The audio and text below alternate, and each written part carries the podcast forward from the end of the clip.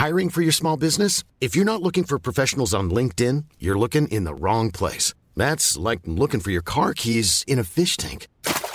LinkedIn helps you hire professionals you can't find anywhere else, even those who aren't actively searching for a new job but might be open to the perfect role. In a given month, over 70% of LinkedIn users don't even visit other leading job sites. So start looking in the right place. With LinkedIn, you can hire professionals like a professional. Post your free job on linkedin.com slash people today.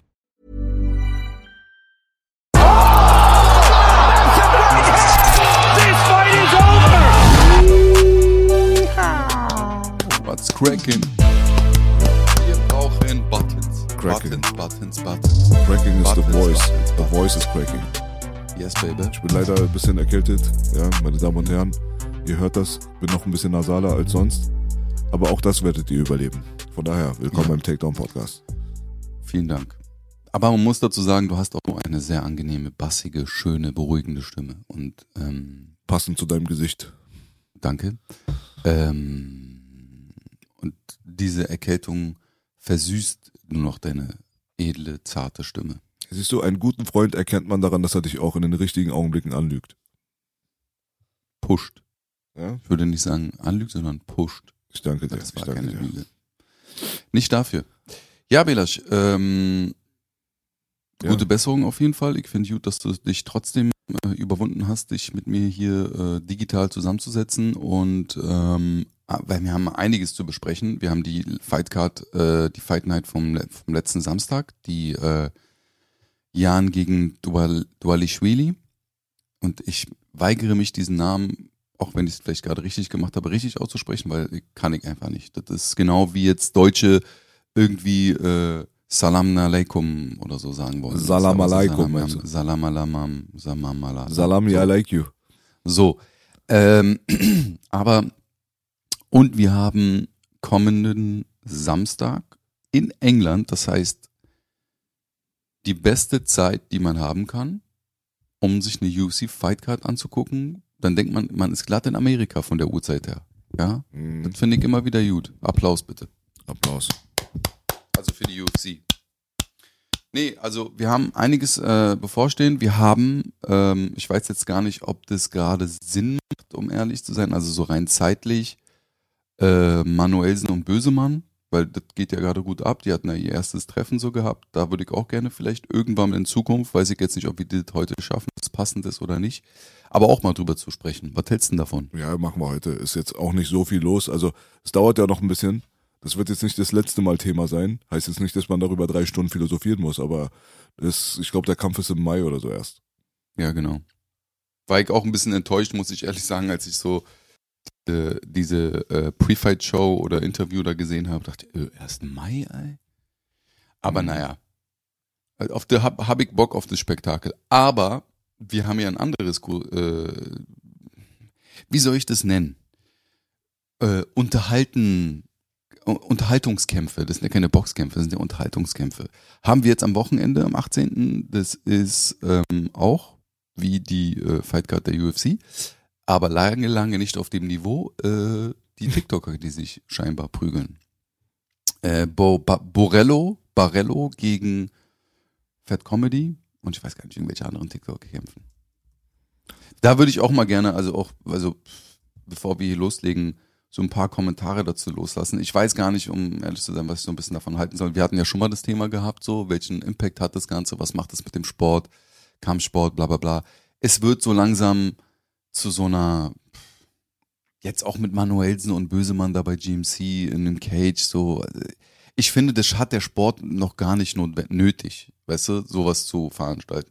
Wie ich finde, aus der Sicht eines Veranstalters, klar, macht Sinn, Ticketverkauf, Aufmerksamkeit, aber das ist genauso wie, ähm, äh, äh, was wir auch mal schon mal das Thema hatten, beide privat, so, wenn du jetzt einen Star äh, in einem, in, in, auf dem YouTube-Channel hat, äh, irgendwie der dann 500.000 Klicks zieht, äh, wie viel bleiben dann wirklich netto übrig für deinen Kanal, weißt du?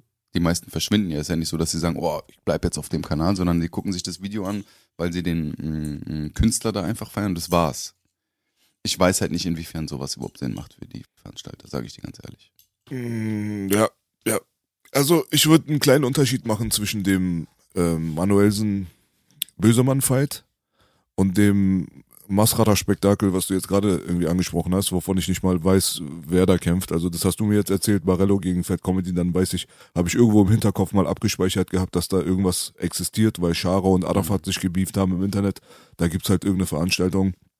Okay, gut, aber ich meine letztendlich, das ist vollkommen in Ordnung. Ich muss das ja auch gar nicht feiern, weil ich weiß nicht, wie das ist. Ist das jetzt wieder so eine gemischte Veranstaltung? Da wäre dann auf jeden Fall mein Problem dann mittlerweile ziemlich groß damit, wenn da Profikämpfe stattfinden würden und gleichzeitig gehen dann Barello und Fat Comedy in den Ring, dann würde ich sagen, das ist einfach nur noch peinlich, ehrlich gesagt. So, da, da gebe ich dir recht. Da gibt es auch gar keinen Mehrwert mehr mittlerweile, weil der Schein, der dann auf die Pros dann so ein bisschen rübergeht, die vielleicht ein bisschen weniger Beachtung finden oder so, der existiert in dem Augenblick dann durch solche Veranstaltungen nicht. Nee, ja, richtig. Aber ich glaube, ich, so wie ich weiß, also so genau weiß ich es auch nicht, muss ich ehrlich sagen, ist es eine reine TikToker-Veranstaltung. Es kann, ich weiß nicht, ob da ähm, ähm, bei den, sozusagen bei den Prelims, bei den Vorkämpfen sozusagen äh, irgendwelche Pros da sind, die dort kämpfen. Aber jeder Pro, der da mitmacht, sorry, Bruder, du hast scheinbar nicht nur eine, sondern sehr viele falsche Entscheidungen deiner Sportkarriere getroffen. Ja. Deswegen, weiß ich nicht. Und bei GMC wird wahrscheinlich mm, werden vorher MMA-Fights sein.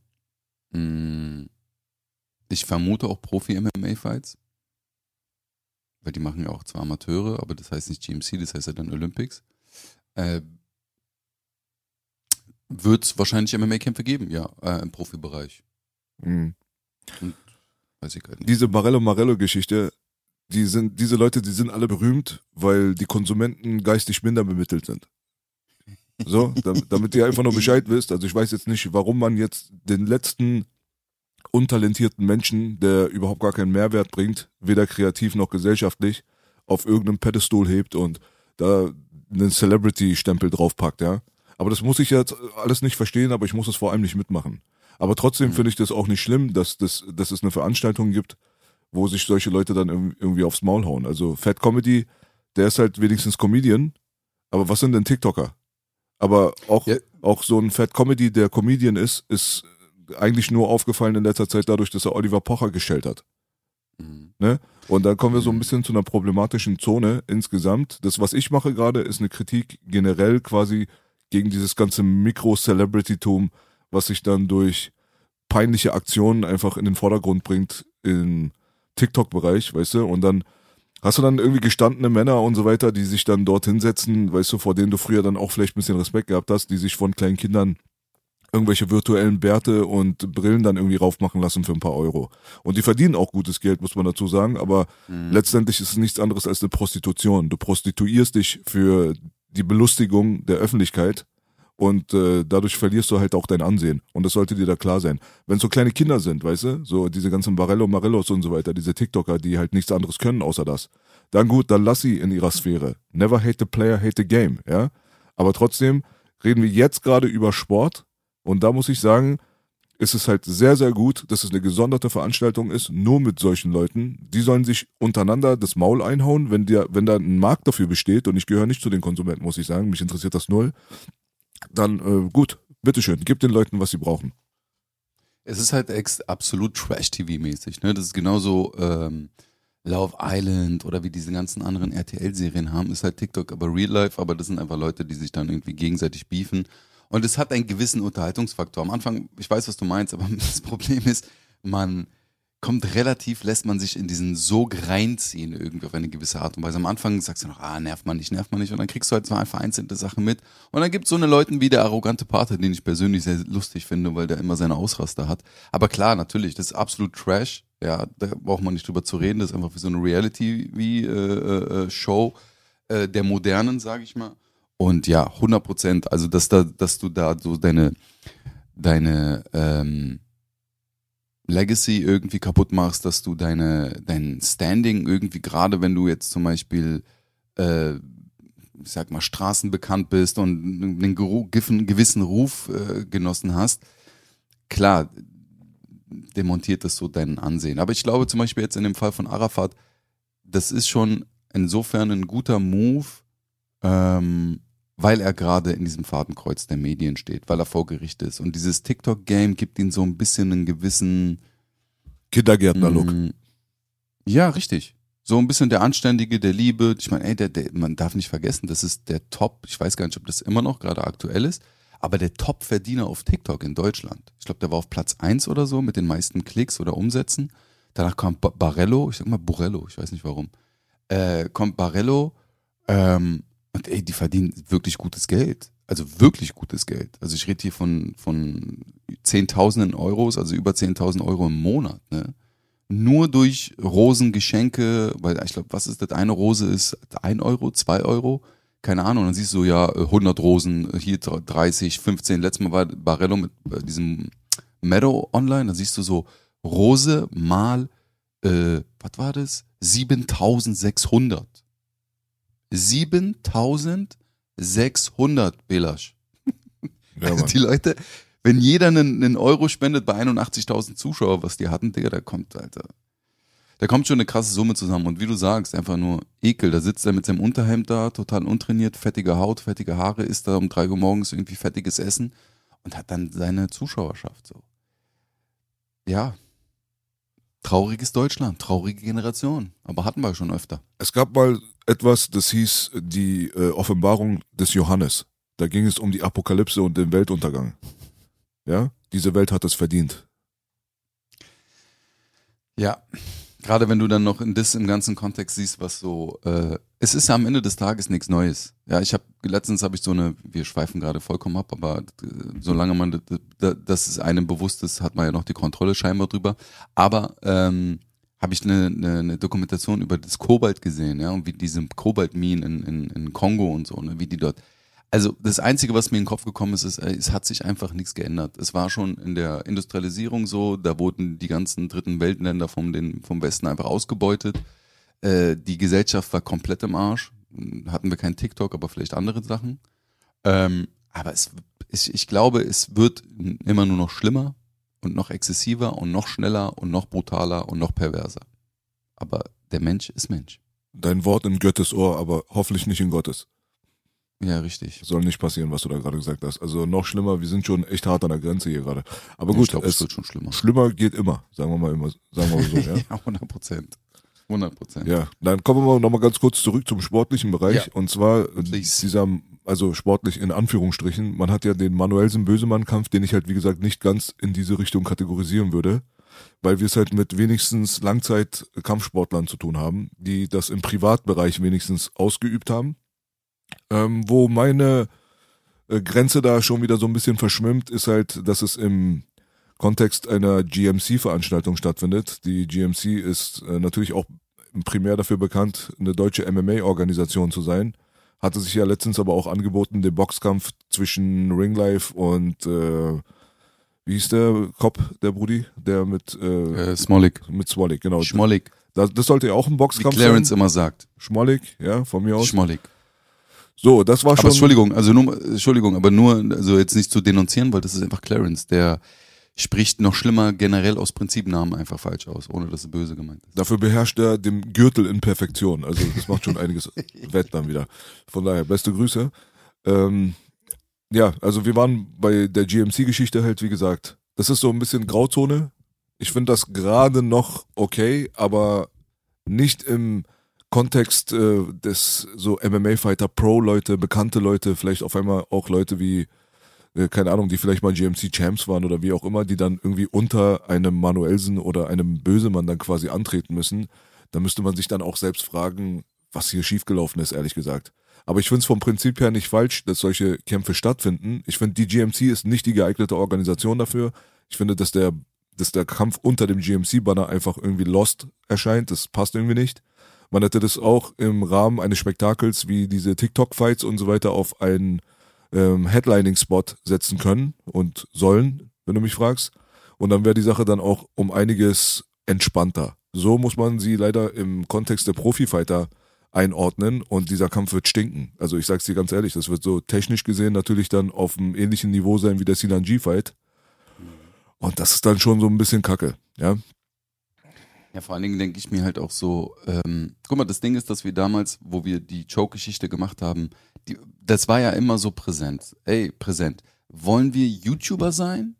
Wollen wir einfach unsere Intention, warum das Ganze angefangen hat, ähm, das sein? Also das heißt wirklich den Menschen darzustellen, die Stories darzustellen, den Sport vorzustellen, ja. Und nicht in sowas äh, äh, Klickgeiles wie Unterhaltung zu, zu, zu rutschen. Also na klar, es ist eine Art von Unterhaltung definitiv, aber es ist es war immer real, es war immer echt. Wir wollten den echten Menschen, wollten echten Stories, wollten echtes Sparring, wollten echtes Blut sozusagen, ne? Ähm, und den echten Sport. Äh, und da glaube ich, sollte jede Organisation auch einen gewissen Anspruch dem Sport, also die Liebe zum Sport und auch eine gewisse Ernsthaftigkeit beibehalten. Und das geht dadurch ein bisschen verloren. So, es scheint so, ey, wir kriegen nicht genug generell Aufmerksamkeit und wir versuchen dadurch nochmal Aufmerksamkeit weiterhin zu generieren. Aber dass du da mehr deiner Veranstaltung und deinen Namen schadest und wie du das schon gut gesagt hast, ich meine, in der Vergangenheit haben sich Leute diesen Titel gebrüstet. GMC in Deutschland. Ja. Hm. Man darf nicht vergessen, Khaled hat da gekämpft, einen, äh, die Asaitas haben da gekämpft, bevor sie in den internationalen Markt eingestiegen sind. Also es war schon für Deutschland und deutsche Verhältnisse eine gute Organisation gewesen. Gab es ja auch nichts anderes. Und, ähm, und Lom, Lom Ali Eskiev zum Beispiel auch, der bei KSW dann jetzt gerade aktuell kämpft, ACA gekämpft hat. Oder Sababolagi und Co. Also die Liste ist lang, äh, die dann bei M1 und also auf internationale Bühne gekämpft haben. Ähm, letztendlich finde ich das, äh, äh, äh, es ist nicht förderlich, weißt du, und die Frage ist halt auch, du solltest dir das stellen, ey, habe ich das nötig? Ich meine, GMC hat jetzt den, ähm, äh, Smolik, der ja auch gut sieht, der ein YouTuber ist, der auch Kämpfe macht. Klar gibt es jetzt die Kritik dem Ganzen so ein bisschen gegenüber, dass es alles so Fake-Fights sind und bla bla bla, keine richtigen Gegner und hast du nicht gesehen. Aber er bekämpft, er gibt sich Mühe, er geht in die Cage am Ende des Tages und irgendwann mal wird er wahrscheinlich auch ernsthafte Gegner bekommen. Also ich meine, wenn du dann irgendwann mal 10-0 oder 12-0 bist, dann musst du halt auch irgendwann mal gute Gegner schlagen. Ähm, aber dann halt auch wieder Anspruch. Weißt du, was ich vorhin meinte. So. Und deswegen weiß ich auch nicht. Also pff, musst dir einfach deine eigene Linie treu sein. Ich finde es schwierig, weil alleine der Größenunterschied zwischen Manuelsen und Bösemann ist enorm. Das hast du ja gesehen, als er dann den Tisch da weggeschlagen hat und dann vor ihm sich aufgestellt hat, wo du sagst, dachtest, Alter, da steht gerade, keine Ahnung, Sauron gegenüber einem Hobbit, mal jetzt ganz übertrieben gesagt. Tschüss. Er hat einfach Bösemann zum Hobbit gemacht, Alter. Nee, also sehr rassistisch. Sehr Bruder, rassistisch, Bruder. Größenverhältnis, Größenverhältnis. Jetzt äh, aufgrund seiner behaarten Füße oder was? Nee, aufgrund seiner Größe. Ja, ja, ich weiß. Nee, du hast recht, es ist nicht nur die Größe, es ist auch das Gewicht. Das Gewicht ist auch nochmal, ja, das, ich meine, der Bruder Manuelsen, der war ja Fett absaugen, Gott sei Dank, aber äh, das ist immer noch einiges da vorne, was da rumhängt, wo ich auch sagen muss, das ist auch ein bisschen gefährlich halt quasi für ihn selbst, weil man da an der Kondition halt auch ein bisschen zweifeln muss, bei so einem Übergewicht. Und ähm, bei einem MMA-Fight wäre die Sache natürlich um einiges problematischer, weil da das Gewicht natürlich sehr viel mehr, also eine größere Relevanz hat einfach, weil das Grappling mit ins Spiel kommt. Bei einem Kickboxing beziehungsweise normalen Boxing-Fight, da ist es nicht ganz so wichtig, ob jemand 10 Kilo mehr wiegt oder nicht, aber ich würde mal behaupten, dass zwischen den beiden dann schon irgendwie, wie viel Gewicht glaubst du denn ist da der Unterschied? Also ich denke mal, bei einem Bösemann hast du da vielleicht maximal 100 Kilo, wenn ich ihn mir so anschaue, weil da war er ja auch bei uns zu Gast und äh, er ist wirklich nicht besonders groß. Viel mehr als 100 Kilo kann ich mir nicht vorstellen bei Bösemann. Auf der anderen Seite, wenn ich mir Manuelsen angucke, der ist auf jeden Fall einen halben Kopf größer als ich. Und, Der äh, auch bei euch saß. Der auch bei uns saß und äh, das kann ich dann auch ganz gut einschätzen. Ich würde mal sagen, wenn Bösemann 100 Kilo wiegt, würde ich Manuelsen auf wirklich jetzt kein Spaß schon 130 so vielleicht schätzen. Ja, vor allen Dingen, das Lustige war auch, als er da saß bei euch, der saß, hat sich schon klein gemacht und das Mikro war zu niedrig, obwohl das Mikro schon ganz nach oben gestellt war. Also, das ist schon, also, das sind Größenverhältnisse, ich sag ja, Sauron oder Saruman gegen, äh, Nicht wie hieß der Saruman, kleine? Hobbit? Sa- Frodo. Nicht Saruman. Saruman, Saruman ist der alte gebrechliche Opel. Äh, Ja, ich weiß, aber Saruman ist auch groß. Ach so, das ist ein so, ja, großer, okay, dunkler äh, Zauberer. Warum, nimm- warum nimmst du nicht einfach den weißen Ork? Nimm, nimm den. Ja, so. Verstehst du? Digi. Das was- ist der was- weiße also, Ork gegen, gegen, äh, Ich finde auch, was hast du dir dabei gedacht? gegen Sam. Also was, Ja, gegen Sam, richtig. Aber was, was hast du dir auch, also was hast du dir auch, lieber Bösemann, ich glaube, das ist in diesem Moment in seinem, er hat ja richtig geschockt geguckt. Ich glaube, der hat richtig gemerkt, oh scheiße, der Bruder meint es wirklich ernst. Also Manuelsen. Äh, also, keine Ahnung. Ei, Der da- hat Glück, wenn, Ja. bitte? Ich würde da jetzt nicht so Wie viel gesagt? reininterpretieren in diese ganze Mhm. Tischsituation, ehrlich gesagt. Ich glaube, dass, ähm, also wenn ich das so einschätzen kann, ja, glaube ich, dass Bösemann mehr, wahrscheinlich weitaus mehr Straßenkredibilität und Erfahrung mitbringt als Manuelsen, wenn es jetzt um wirklich Stress geht. So, weißt du? Auch wenn Manuelsen natürlich in diesen Kreisen aufgewachsen ist und so weiter, glaube ich, dass er eher so ein sportlicher und auch ein höflicher, zuvorkommender Mensch ist mit äh, dem Herz am rechten Fleck. Und Wer jetzt Manuelsen? Manuelsen, ja. Ich, ich kann, Mhm, kann mir ja, nicht vorstellen, nach allem, was ich über ihn weiß, dass er wirklich Mhm. so Gangster war und äh, wirklich viel, viel auf der Straße erlebt hat, sage ich mal, im, im haarsträubenden Bereich. Bei Böse Mhm. weiß ich, dass es andersrum ist. Der hat auf jeden Fall schon einiges durch, einiges sehr haarsträubendes. Es ist halt immer, weißt du, Leute bringen Umfeld und äh, Personen selbst irgendwie durcheinander, weil Manuelsen natürlich im Umfeld dann auch agiert, was äh, relativ kriminell und so weiter und auch gefährlich teilweise war, ist, wie auch immer, heißt es ja nicht, dass er selber so ist oder war. Und äh, wenn ich mir Manuel angucke, dass er er liebe Seele, der sich halt Mhm. natürlich triggern lässt und sich dann auch in dem Augenblick dann auch nichts gefallen lassen will, vor allem wenn es jetzt um Sachen geht, die ihn halt aufregen, wenn es jetzt Rassismus ist oder wie auch immer. Wobei natürlich auch eine große Debatte über seine Doppelmoral da draußen immer stattgefunden hat. Das liest du natürlich unter den ganzen Kommentaren und so von Leuten, die dann sagen, ja, Wegen da regst du dich auf und da aber nicht und bla und blub, ja, das gibt's ja immer wieder. So dementsprechend, äh, ob Manuelsen jetzt den Tisch geschoben hat, nicht geschoben hat, ob die jetzt kurz mal aufgestanden sind, ich glaube nicht, dass Bösemann da jetzt Schock war und Angst bekommen hat, dass es jetzt irgendwie Rambazamba gibt. Auf der anderen Seite muss man auch sagen, da ist ja der gute Bruder aus Stuttgart ja auch quasi im Feindesgebiet. Und äh, das hat dann wahrscheinlich auch ein bisschen was mit Platzhirschgehabe zu tun. In dem Augenblick, wo die Sache dann fast eskaliert ist. Ja, da ist ja nicht wirklich was passiert, ehrlich gesagt. Aber man ist in Gelsenkirchen, weißt du, ich kann mir nicht vorstellen, dass Bösemann mit neun Vitos angefahren ist, äh, mit 38 Albanern. Und dann ist er halt dort im Ruhrgebiet, weißt du, und das sind alles wahrscheinlich dann Manuels Leute. Und wenn es dann losgeht, dann kriegst du halt ein bisschen große Augen, weil da könnte ja was passieren. Und dann geht es auch nicht nur darum, dass ein großer Mann vor dir steht, sondern auch vielleicht irgendwie 25 andere große Männer, die man gerade in der Kamera nicht sieht, drumherum. Also das kann, kann natürlich gefährlich werden. Aber ich Nee, kann mir nicht vorstellen, dass er Angst da. gehabt hat oder so, weißt du? Der war scheinbar, aber Manuelsen war scheinbar alleine da, hat auch mehrere Mal gesagt, ey, ich bin alleine dahin gegangen, extra wahrscheinlich. Aber ey, du, du ist, aber ich finde halt, dass das ähm, nicht viel damit zu tun hat, jetzt so was Erfahrung angeht oder Kriminalität auf der Straße. Ich meine, Dicker, ich bin mir sicher, dass ich 90 Prozent der Leute und genauso wie du, die draußen einen Macker machen, gut vor den Latz hauen kann. Weißt du, was ich meine? Alleine nur durch das, was man sich aneignet, was man trainiert und wie man sich beschäftigt. Weißt du, also nur weil jetzt Manuelsen zum Beispiel ist ein lieber Kerl, voll, ich bin da hundertprozentig deiner Meinung, also den Eindruck habe ich auch. Das ist jetzt kein Stressmacher. Das ist jetzt keiner, der, äh, genau, verstehst du, der ist jetzt einer wie wir, wie ich, wie du. Vor allem Ich nicht kenn ohne Grund. Leute- der macht keinen Stress ohne Grund, der Bruder. Genau, richtig, richtig. Das ist ein gut erzogener lieber Mann, der jetzt nicht durch die Gegend läuft und sich ben- daneben benimmt im Kino oder so oder sagt, äh, äh, den Dicken macht so. Und das Weißt ist ihm wirklich hoch anzusprechen, muss ich sagen. Das ist Ja, das, was mir bei Manuel gefällt auch. Mhm. Nee, gebe ich voll zurück, finde ich auch. Also gerade weil der so, ey, weißt du, guck mal, die Sache ist, jeder normale Sportler, den du kennst, Athlet, brutale Maschine, keiner von denen ist irgendwie so ein Antat auf der Straße, weißt du, macht jetzt einen dicken, äh, die sind sehr ruhig, die sind sehr entspannt. Klar, wenn es hart auf hart kommt, dann ist denen aber auch scheißegal und dann brettern sie halt auch ge gekonnt und gezielt zu, weißt du.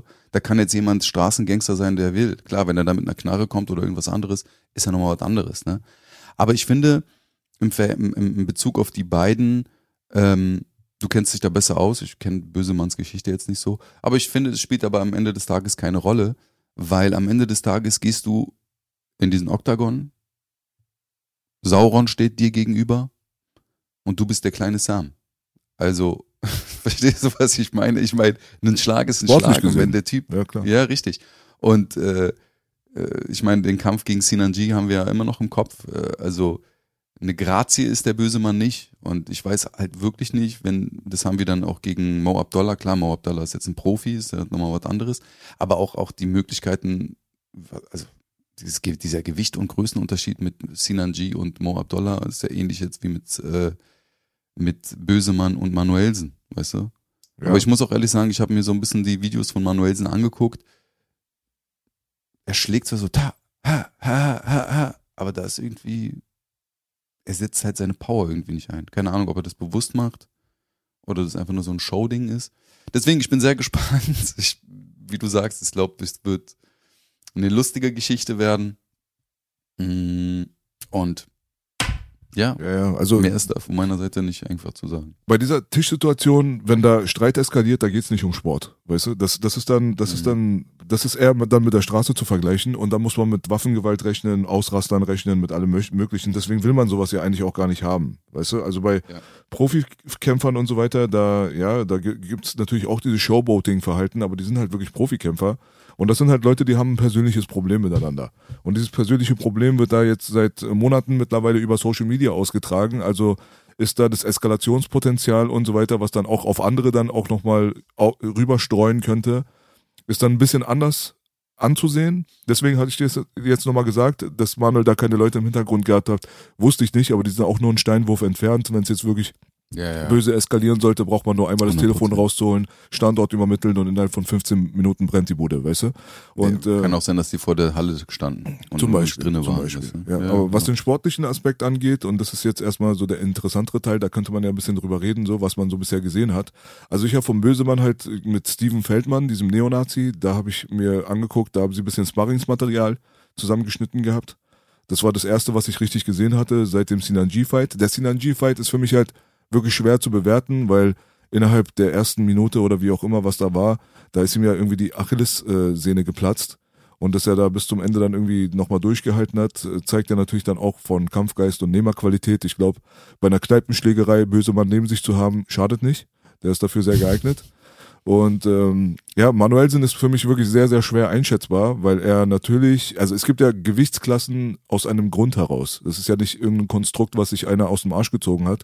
Es macht halt einfach keinen Sinn, jemanden, der normalerweise, sage ich mal, mit 90 Kilo in den Ring geht, gegen einen Super Heavyweight dann irgendwie antreten zu lassen. Deswegen hat man Gewichtsklassen aufgebaut. Und in dem Augenblick äh, ist die Power eines Schwergewichts, und Manuelsen ist ein absolutes Schwergewicht, ist natürlich eine andere. In dem Augenblick, wenn es trifft, ist der Impact natürlich dann sehr krass. Auf der anderen Seite hattest du auch Leute, die mit 100 Kilo gekämpft haben, wie Mike Tyson, die auch eine Größe von einem Bösemann gehabt haben. Das waren aber die Ausnahmeathleten, die haben durch äh, Präzision, Geschwindigkeit und absolute Athletik haben die etwas äh, möglich gemacht, was unmenschlich war und haben dadurch dann auch diese Riesen dann bezwingen können. Da bezweifle ich natürlich extrem, dass Bösemann diese Qualitäten mit sich bringt. In diesem Fall muss ich sagen, ist wie gesagt Manuelsen das größte Fragezeichen für mich gerade, weil er seine Videos, die er veröffentlicht, die sind ein bisschen, ja, die vermuten halt, die lassen vermuten, dass wir es mit einer sehr großen Person zu tun haben, der aber für seine Groß Größe gut beweglich ist. Er hat einen relativ deutlichen Fokus auf Beinarbeit und Leichtfüßigkeit, was für sein Gewicht ein bisschen ungewöhnlich ist, ehrlich gesagt. Vor allem das, äh, den Bauch, den er vor sich hin trägt. Das ist ja normalerweise natürlich sehr hinderlich für gute Beinarbeit, aber er kriegt es trotzdem irgendwie hin, relativ grazil sich zu bewegen für seine für sein Körpergewicht. Und äh, trotzdem merkt man, dass seine Sandsackarbeit zum Beispiel ohne Handschuhe stattfindet. Und da ist natürlich dann so, ey, guck mal, ich habe schnelle Hände. Aber das ist halt was anderes, wenn du erstmal einen fetten Handschuh an der Hand hast, dann hast du diese äh, schnellen Hände erstmal nicht. Mal abgesehen davon, wie du schon richtig erkannt hast, sieht man auf diesem ganzen ähm, Videomaterial sieht man eher Armpunching, also die Übertragung der Power, vor allem durch Drehung der Hüfte und Füße und so weiter, ist so gut wie nicht existent bei dem Bruder. Ist aber auch bei diesem Körpergewicht dann nicht unbedingt nötig, um jemand anderen schwer zu treffen, damit der dann auch so ein bisschen gerockt ist. So sehen wir bei Bösemann zum Beispiel jemanden, der so in and out immer geht, weißt du, relativ hibbelig und zappelig ist, also nicht geschlagen und getroffen werden Also will. ich habe mir mal gerade das Video angeguckt von ihm und dem Neonazi da. Ist ja aber, also, Das ist ja ein kleines Nein. Sparring, ja, nicht überbewerten, ja. Das ist, darf man nee, nicht ja, überbewerten. natürlich, aber du merkst ja aber anhand von Bewegungsabläufen, von Reflexen, von Rhythmus und Bewe also, nee. ja, die sind beide keine Profis. Das siehst du bei Manuel Nee. ja auch nicht. Aber auch nicht, aber Bruder, das hat nichts mehr mit Profis zu tun, sondern es gibt ja auch Amateure, die sehr gut sind oder beziehungsweise Leute, die das regelmäßig machen. Und wo du dann schon sagst, oh, okay, geile Ansätze, geile Aktion, sehe ich halt nicht. Ja, Also ich wir werden finde sehen. es sehr schlecht. Also ich, ich muss Ja. ganz ehrlich sagen, das ist so alles so nicht Also so. ich meine den Bösemann. Ja, das ist alles nicht so relevant. Ich denke nicht, dass die technisch einen großen Unterschied haben, ehrlich gesagt. Wo ich Manuelsen boxerisch auf jeden Fall den äh, boxerischen Vorsprung geben würde. Mhm. Der ist auf jeden Fall technisch sauberer in dem Material, was wir Mhm. jetzt bisher beobachten konnten. Aber das ist halt auch Ja. irgendwo irrelevantes Material, weil letztendlich in, im Kampf selbst, da geht natürlich als allererstes die Technik flöten bei Leuten, die keine Profikämpfer sind. Und dann wird dann wieder wild geschwungen und so, und das wird wahrscheinlich von beiden Seiten dann so passieren. Und letztendlich, glaube ich, hat Bösemann aber in der finalen Analy Analyse recht, dass es am Ende bei diesem Kampf eher um Kampfgeist gehen wird. Also derjenige, der dann wirklich nicht verlieren will und der nicht aufgeben will und der vielleicht dann zum Glück dann nochmal so das Quäntchen Kondition dann nochmal behält, um das Ding dann nochmal nach Hause zu peitschen, glaube ich, hat dann doch den Vorteil dem anderen gegenüber. Aber wie schon am Anfang besprochen, sind die körperlichen Nachteile äh, Bösemanns natürlich ein riesengroßer Faktor. Ja, was ich auch nicht so verstehe, also ich gucke mir so gerade so nebenbei so paar Videos von, von Manuelsen an, Pratzen und äh, Boxen. Was ich nicht so ganz verstehe, ist, wenn ich den trainieren würde, ey, nutz deine, deine Reichweite, nutz dein Reach, bleib lang, äh, geh auf Distanz. Er muss, ich meine, der kleinere Mann, das ist das, was oft größere Leute irgendwie ähm, vergessen ist, ey, er muss kommen. Wenn ich dich mit einem Stock weghalte und habe ich einen Vorteil mit dem Stock, verstehst du? Und wenn mein Jab dich erreicht und wenn mein Jab dich auf Distanz hält, kann ich schön vorarbeiten und meine Schlaghand sozusagen komplett wirken lassen. Und das sehe ich so ein bisschen nicht. Und ich verstehe nicht, wie die dann Pratzen machen können. Klar, es ist so ein bisschen Show alles, aber so Infight und Doppeldeckung und jeder Jab ist ein Schritt nach vorne, brauchst du doch gar nicht. Halt den schön auf Distanz, hau den Uppercut, achte auf die rechte Overhand, weil nichts anderes macht der eigentlich, der, der böse Mann. Und das sehe ich halt nicht in den wenigen Daten, die wir haben. Und wenn der das richtig umsetzen kann, kann der den da schon, glaube ich, sehr gut mit einfachen Basic-Schlägen gut ausnocken. Einfach mit geraden Händen, Distanz, Beinarbeit, was er ja hat. Scheinbar sehe ich hier auch gerade wieder. Ähm, aber ich sehe halt auch, wie du sagst, so keine Powerschläge. So tipp, tipp, tipp. Ja, aber das muss er doch auch gar nicht zeigen, das ist doch richtig so. Also guck Nee, mal, richtig. die Leute, Ja. die Sandsack-Videos von sich selber veröffentlichen, wo sie die ganze Zeit nur Powerschläge machen, die, die haben doch gar nichts drauf, Alter. Also wenn du am Mhm. Samstag rumstehst und die ganze Zeit mit Power dagegen haust, dann äh, war dein Trainer besoffen wahrscheinlich, keine Ahnung, was da das Problem war. Aber siehst du Floyd Mayweather auf seinen Videos am Samstag Powerschläge machen? Nein. Du siehst den Mhm. dort stehen, er ist relativ entspannt und schlägt wahrscheinlich mit 20 bis 30 Prozent, ungefähr 80 Prozent aller seiner Schläge. Und dann kommt mittendrin, kommt dann auf einmal ein Ding, was dich zerstört. Und das ist ja auch der Ansatz, deswegen Manuel, dass er jetzt nicht volle Power gegen den Sandsack haut, ist ja eigentlich ein gutes Zeichen.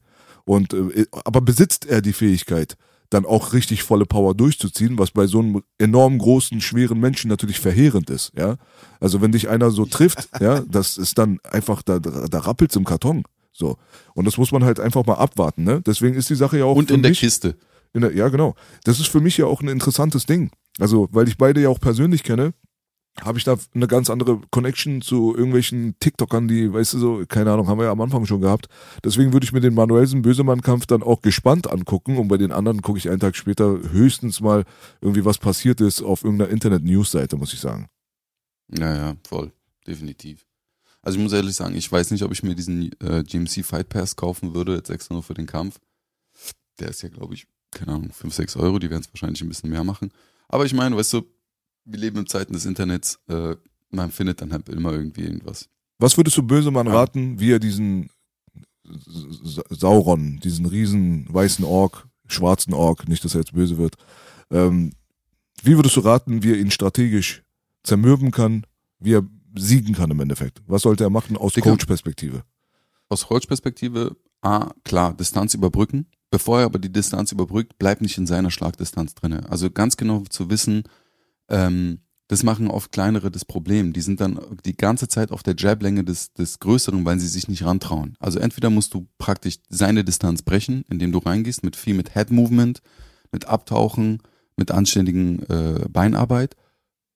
Aber bevor du das machst, auch zu verstehen, okay, ich gehe jetzt einen kleinen Schritt raus, lese ihn, wann er den Jab schlägt, wann er die rechte schlägt, um dann das richtige Timing zu finden, wann du dann praktisch deine Slip and Rolls machen kannst, um Distanz zu überbrücken und dann praktisch die ähm, Crosses und Jabs unter seinen Schlägen durchzuschlagen mit Overhands. Definitiv. Also gerade Straight Hände, Jab unter Jab, äh, rechter Kopfhaken unter rechte Gerade oder rechten Cross, was auch immer, was der andere schlägt.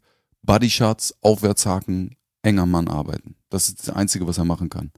Und aber um Damage und ähm, Timing sozusagen für das Brechen der Distanz zu überbrücken, vorher schon auch die Distanzen verstehen von, okay, das ist seine Distanz, ich pariere seine Jab, gehe einen Schritt zurück, guck und bam. Wie so ein Ringer, der dann bei einem größeren Boxer oder so dann irgendwann mal shootet unter den Jab. Musste er halt arbeiten. Aber dann zum Körper und dann zum Kopf variieren. Immer wieder Kopf-Körper variieren. Und gerade bei so einem Manuelsen kannst du auf den Körper so viel ballern, Dicker. Das nimmt ihm so viel Luft.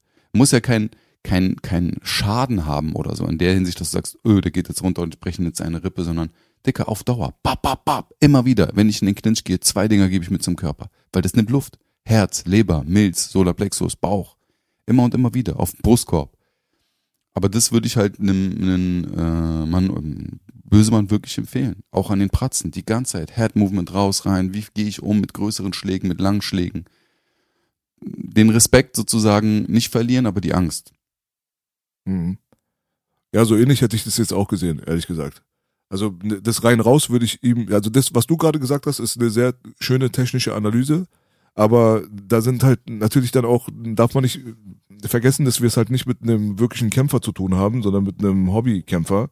Und äh, das wird natürlich Auf dann beiden sehr, Seiten, ne? ja, ja, klar, also solche Sachen wie rein und raus, Head Movement, Bob and Weave und vor allem Jabs parieren und so weiter. Ich glaube nicht, dass der die Fähigkeit dazu hat, ehrlich gesagt. Deswegen wäre es natürlich ein bisschen schwierig, ihm das anzuraten. Aber wenn man die ganze Sache so ein bisschen simpler äh, komprimiert, dann würde ich aus dem auch ja, die Bestätigung herausziehen, was du gerade gesagt hast, was ich mir auch gedacht habe. Er sollte eigentlich nach vorne gehen, relativ langsam, nicht so viel rennen und äh, scheuchen und springen und machen und tun, damit auch die Energie so ein bisschen reserviert wird, weil ich glaube wirklich, dass es ein Cardio-Battle am Ende des Tages sein wird, je länger der Kampf dauert. Und äh, mit einer Doppeldeckung einfach versuchen, in den Infight zu gehen und vor allem Manuelsen dazu zu bekommen, dass er in den Rückwärtsgang geht, dass er rückwärts läuft, um ihm da noch mehr das äh, Gas wegzunehmen, dass er noch weniger Power hat in den späteren Runden, also drei, vier, fünf und wie auch immer. Ich, ich glaube, das geht ja nur fünf Runden. Ihn in den Rückwärtsgang bewegen, Doppeldeckung einfach sich schützen und in den richtigen Augenblicken halt vor allem linker Uppercut und linker Haken zum Leberbereich, um ihn da die Luft so schnell wie möglich und so effizient wie möglich aus dem Körper zu prügeln, damit er keine Lust mehr hat, da rumzustehen und sein eigenes Leben bereut. Und dann erst versuchen, vielleicht irgendwie Damage-Shots an den Kopf ranzubringen, aber ich würde meine wirklich komplette äh, anfängliche Offense auf äh, Körperarbeit aufbauen. Ja, man darf halt nicht vergessen, weißt du, das Ding ist, ähm, und ich weiß jetzt nicht, ich weiß, was du meinst, also warum, deswegen meinte ich ja, der andere ist ja auch ein Amateur. Ich, ich glaube nicht, also ich meine, zwei Monate oder beziehungsweise wie lange geht das ja jetzt schon? Ja? Also ich meine, diese ganze Diskussion und dass der Kampf steht, äh, geht ja schon ein bisschen länger. Das heißt, du könntest schon in zwei Monaten, wenn du das konstant erklärst, jeden Tag drillst, wirklich jeden Tag im Training. Ja, muss ja nicht sagen, dass er fünfmal die Woche trainiert, ich weiß nicht, wie oft er trainiert, aber mindestens dreimal die Woche, wenn du das immer und wieder, immer wieder trainierst, im Warmmachen, in der Praxis, in den Partnerübungen, im Sparring, Digga, dann kriegst du das rein. Weil dann ist es so drinne, da kannst du Amateur sein oder was auch immer. Du bist so abgestimmt auf deinen Gegner, in den Möglichkeiten, was er hat. Weil guck mal, du darfst halt nicht vergessen, ähm, Anfänger hin oder her. Ein, ein, ein Manuelsen sch- äh, schlägt einen, kann einen rechten Uppercut schlagen. Manuelsen kann einen rechten äh, Schwinger schlagen, weißt du? Und da wird's halt sehr schwierig, gerade wenn du so eine, ja, sage ich mal jetzt, jetzt nichts Falsches sagen, ich suche nur das richtige Wort, aber so ein Bewegungslegastheniker vielleicht bist in dem Bereich, ähm, dann wird es halt sehr schwierig mit der Doppeldeckung, während du nach vorne läufst und so einen harten Schlag von so einem schweren Typen bekommst, dass du wirklich die Balance nicht verlierst. Weil selbst das, selbst ein Schlag auf der Deckung, kannst du wobbeln und deine Be- Beine irgendwie die Balance verlieren, weißt du? Und deswegen, ja, Amateure ja, aber du kannst in zwei Monaten definitiv bestimmte Sachen durch Muscle Memory kannst du schon reinkriegen. Nicht in seiner Königsklasse, definitiv nicht, aber im Amateurbereich. Ja, wichtig, glaube ich. Bitte? wie gesagt, Nee, nee, also gut. Ne, wichtig war, glaube ich, einfach die Erkenntnis, dass äh, Körper-Kopf-Abwechslungsarbeit äh, wichtig Mhm. ist. Aber ich würde, wie gesagt, ich würde meinen Fokus auf den Körper legen, damit er einfach Angst bekommt, dass er noch eine in die Leber bekommt und dadurch dann seine Deckung dann vernachlässigt.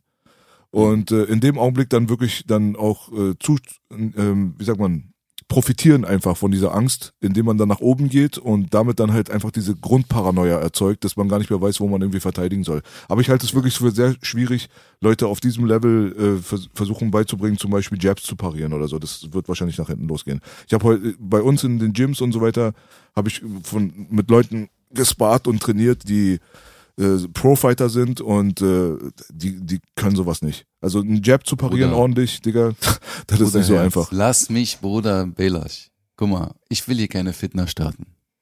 Ja. Aber ich hab's schon oft bei, guck mal, es kommt immer auf die Intensität des Trainings des Trainers und die Energie, die der Trainer jeweils in einen Menschen reinsteckt. Aber auch auf das Talent des Fighters, Bruder. Manche sind dafür einfach nicht geschaffen. So. Richtig. Jeder hat Vor- und. Nachteile, weißt du? Hundertprozentig. Aber es, und wie gesagt, also das ist meine Erfahrung, die ich gemacht habe, selbst von Leuten, die wirklich es schwierig haben, die natürlich vielleicht zwei, drei Monate länger brauchen als ein talentiertes, äh, äh, talentierter Sportler, Sportlerinnen, ähm, äh, äh, ist das schon, wie gesagt, ist da schon einiges möglich. Und selbst wenn es von, keine Ahnung, von zehn Schlägen sind, wenn es einer ist, verstehst du, den er so gut erwischt und dann sein Ding durchsetzen kann. Ich meine, wir haben das bei dem letzten Mal bei der äh, Alexander Grasso gegen Valentina Shevchenko, Shevchenko gesehen. So. Bam, Alexa, bam, bam Alexa, und Bruder, nicht Alexandra. meine ich doch. Du sei mal bitte ruhig mit. Was, was hast du mit äh, Tatjana, Tatjana, Shevchenko gemacht? genau. Ja. Deswegen, Bruder, ich habe alle Freiheiten. Ja, Jetzt, weil ich einmal hast du alle Freiheit. Ja, ganz genau. Weil wenn du, guck mal, das ist einmal wieder. Bela sagt was Falsches, Richtig. ist wie äh, zehnmal Sommern falsch, verstehst du? Dankeschön. Deswegen, so plus minus. War ein Kompliment Naja, gerade. aber, ja, dann bitte. Ähm, nee, aber du weißt, was ich meine. Also es ist dann, boom, dann ist es irgendwann mal drin und dann ist- kommt vielleicht der richtige Moment und dann schaltet vielleicht auch der Typ, der einfach nicht tal talentiert genug ist. Also ich habe ein bisschen andere Erfahrungen gemacht als du. Ich weiß, was du meinst, aber ich würde das halt auch drillen. Das Problem ist halt in den ganzen Dingen, mh, wie stark sind die Leute, bei denen vorbereitet wird. Dann ist es der Cousin von dem und der ist eine Maschine, wallah und bla, weißt du, geh bei dem trainieren, er macht dich zu einer Maschine. Ach nee, aber da, die werden schon Leute haben. Die werden schon. Aber am Ende, am Ende Das wird es, ke- das wird kein, das wird nicht dieser Fight, den du dir in deinem Kopf gerade ausmalst. Glaub ja, mir. wahrscheinlich Die werden beide völlig untechnisch Schlägerei. schwingen und versuchen zu überleben. Und deswegen. Ja. Ja, bleiben wir einfach mal gespannt. Wir haben den Leuten auf Ja. jeden Fall jetzt eine gute Analyse, glaube ich, der, darüber gegeben, wie es nicht sein wird. Am Ende wird es wahrscheinlich eine Fleischklopfschlägerei und äh, sehr Entertainment für alle Leute. Sehr wahrscheinlich. Ja, und wir werden alle unseren Spaß haben und am Ende gibt's dann hoffentlich dann wieder so ein Sidan-G-Moment, der dann No Retreat, No Surrender, aka Karate Tiger 1 dann reproduziert, wo dann halb Kanakistan dann den, äh, den Ring stürmt, wie der Sturm auf die Bastille, Alter. Weißt du? Genau. Und Und, irgendein TikTok, herausgefordert wird. ja, so. Das, das ist Arrogante. das ist arrogant. Wir machen hoch und wir machen runter. Einen.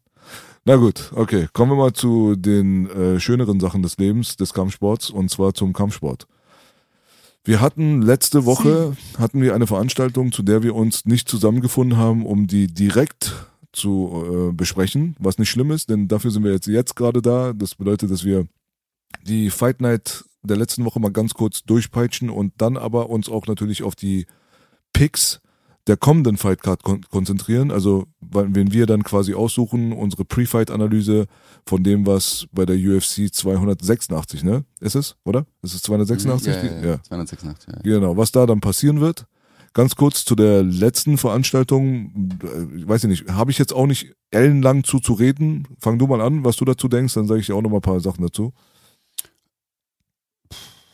Mein lieber Scholli. Also, ich muss ehrlich sagen, zum Hauptkampf äh, Merab gegen Peter. Mein lieber, lieber Scholli. Also, der, äh, der Schwili hat, du warst, du Wali Schwili.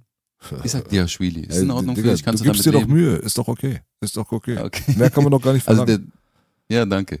Dualischwili, der hat wirklich, also nochmal was komplett Neues gesetzt. Also man hatte ja die Peter Jan-Ära jetzt gehabt, die so ein bisschen, ähm, ja, äh, wie soll man das sagen? Ich finde das richtige Wort gerade nicht. Kontroversen hatte, obwohl er dann praktisch angefangen hatte mit äh, dem Trainingspartner von Dubai-Schwili äh, zu kämpfen. Das war ja mit dem Sterling, mit dem ersten Fight, mit dem Knie und so weiter und so fort. Und der zweite Kampf dann auch. Ist ein bisschen doof gelaufen für Peter Jan und seitdem ist es, glaube ich, jetzt so ein bisschen, ja, das hat der Duashvili halt nochmal gesagt, in welche Richtung das in dieser Gewichtsklasse halt dann nochmal geht. Diese brutalen Millionen gefühlten Takedowns. Also der hat ja von Minute eins klar gemacht, in welche Richtung das geht. Und auch da sieht man halt auch die verschiedenen Stile des, des Wrestlings im MMA. Das ist nicht so ein, ich pin dich jetzt auf den Boden und halte dich auf dem Boden fest, sondern bab, ich hol dich zu Boden, bab, ich hol dich zu Boden, ich mach dich müde, ich verunsichere dich. Und das ist bei ihm perfekt, perfekt aufgegangen. Also ich meine, wenn man die Statistik sich anguckt, wie viel hat er gesetzt? 38 Takedowns insgesamt? Und hat, Crazy. Ja. wie viel umgesetzt waren das? Elf? Ich glaube elf, ja. Ja. Alter.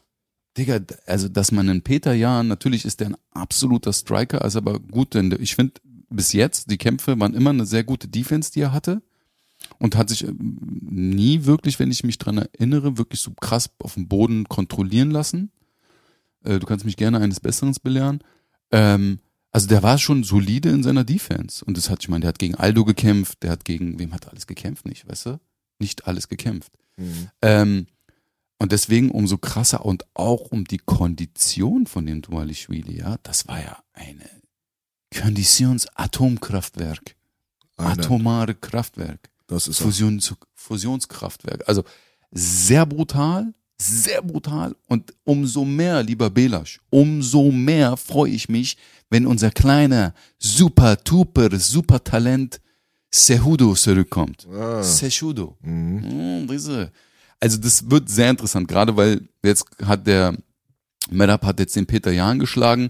Ich meine, eins darüber ist jetzt der Sterling, richtig, wenn ich mich nicht irre, also auch vom Ranking. Ne? War Peter Jahn auf Platz zwei oder drei?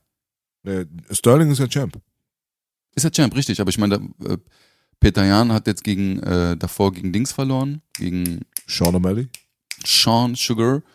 Das heißt, also einzige, was jetzt Sinn macht, ist, dass dieses äh, Sehudo reinkommt unter den dreien. Weißt du, weil den Sterling wird nicht gegen Diashvili kämpfen, der Sterling will ja hochgehen, aber bla bla bla. Aber das wird sehr interessant. Sehr, sehr, sehr interessant. Und es bringt auch, wie das Thema von letzter Woche, was wir mit John Jones hatten, es bringt, bringt Bewegung in diese Materie, wenn so alte Goats wieder zurückkommen. Ja, definitiv. Aber zusammenfassend fand, fand ich es ein sehr geiler Kampf, sehr interessant zu sehen und sehr sympathisch, der Dualischwili, muss ich ehrlich sagen.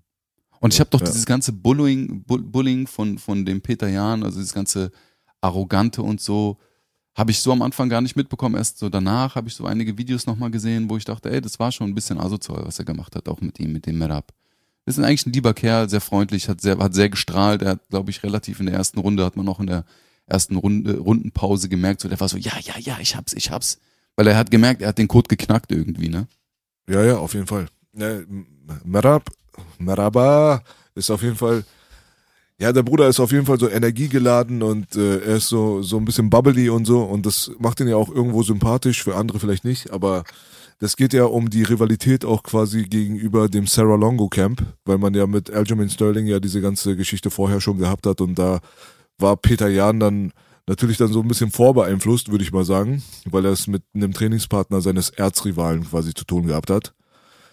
Vielleicht hat das der Merab selber nicht so ganz so gesehen, vielleicht sieht er die Sachen nicht so ganz so eng, der hat sich auf jeden Fall nicht so verhalten, als wenn er die Sache so eng sieht, aber es ist halt immer ein rotes Tuch, das habe ich ja schon tausendmal in tausend Podcasts erwähnt, ob das damals Ronda Rousey und Holly Holm war oder wie auch immer, gibt's ja sehr viele Beispiele, dass wenn du bei den Weigh-Ins da irgendwie deine Kontrolle verlierst und zeigst, dass du zu emotional gerade bist und an, anfängst irgendwie den Gegner vielleicht zu schubsen sogar oder wie auch immer, also in den meisten Fällen verlierst du den Fight.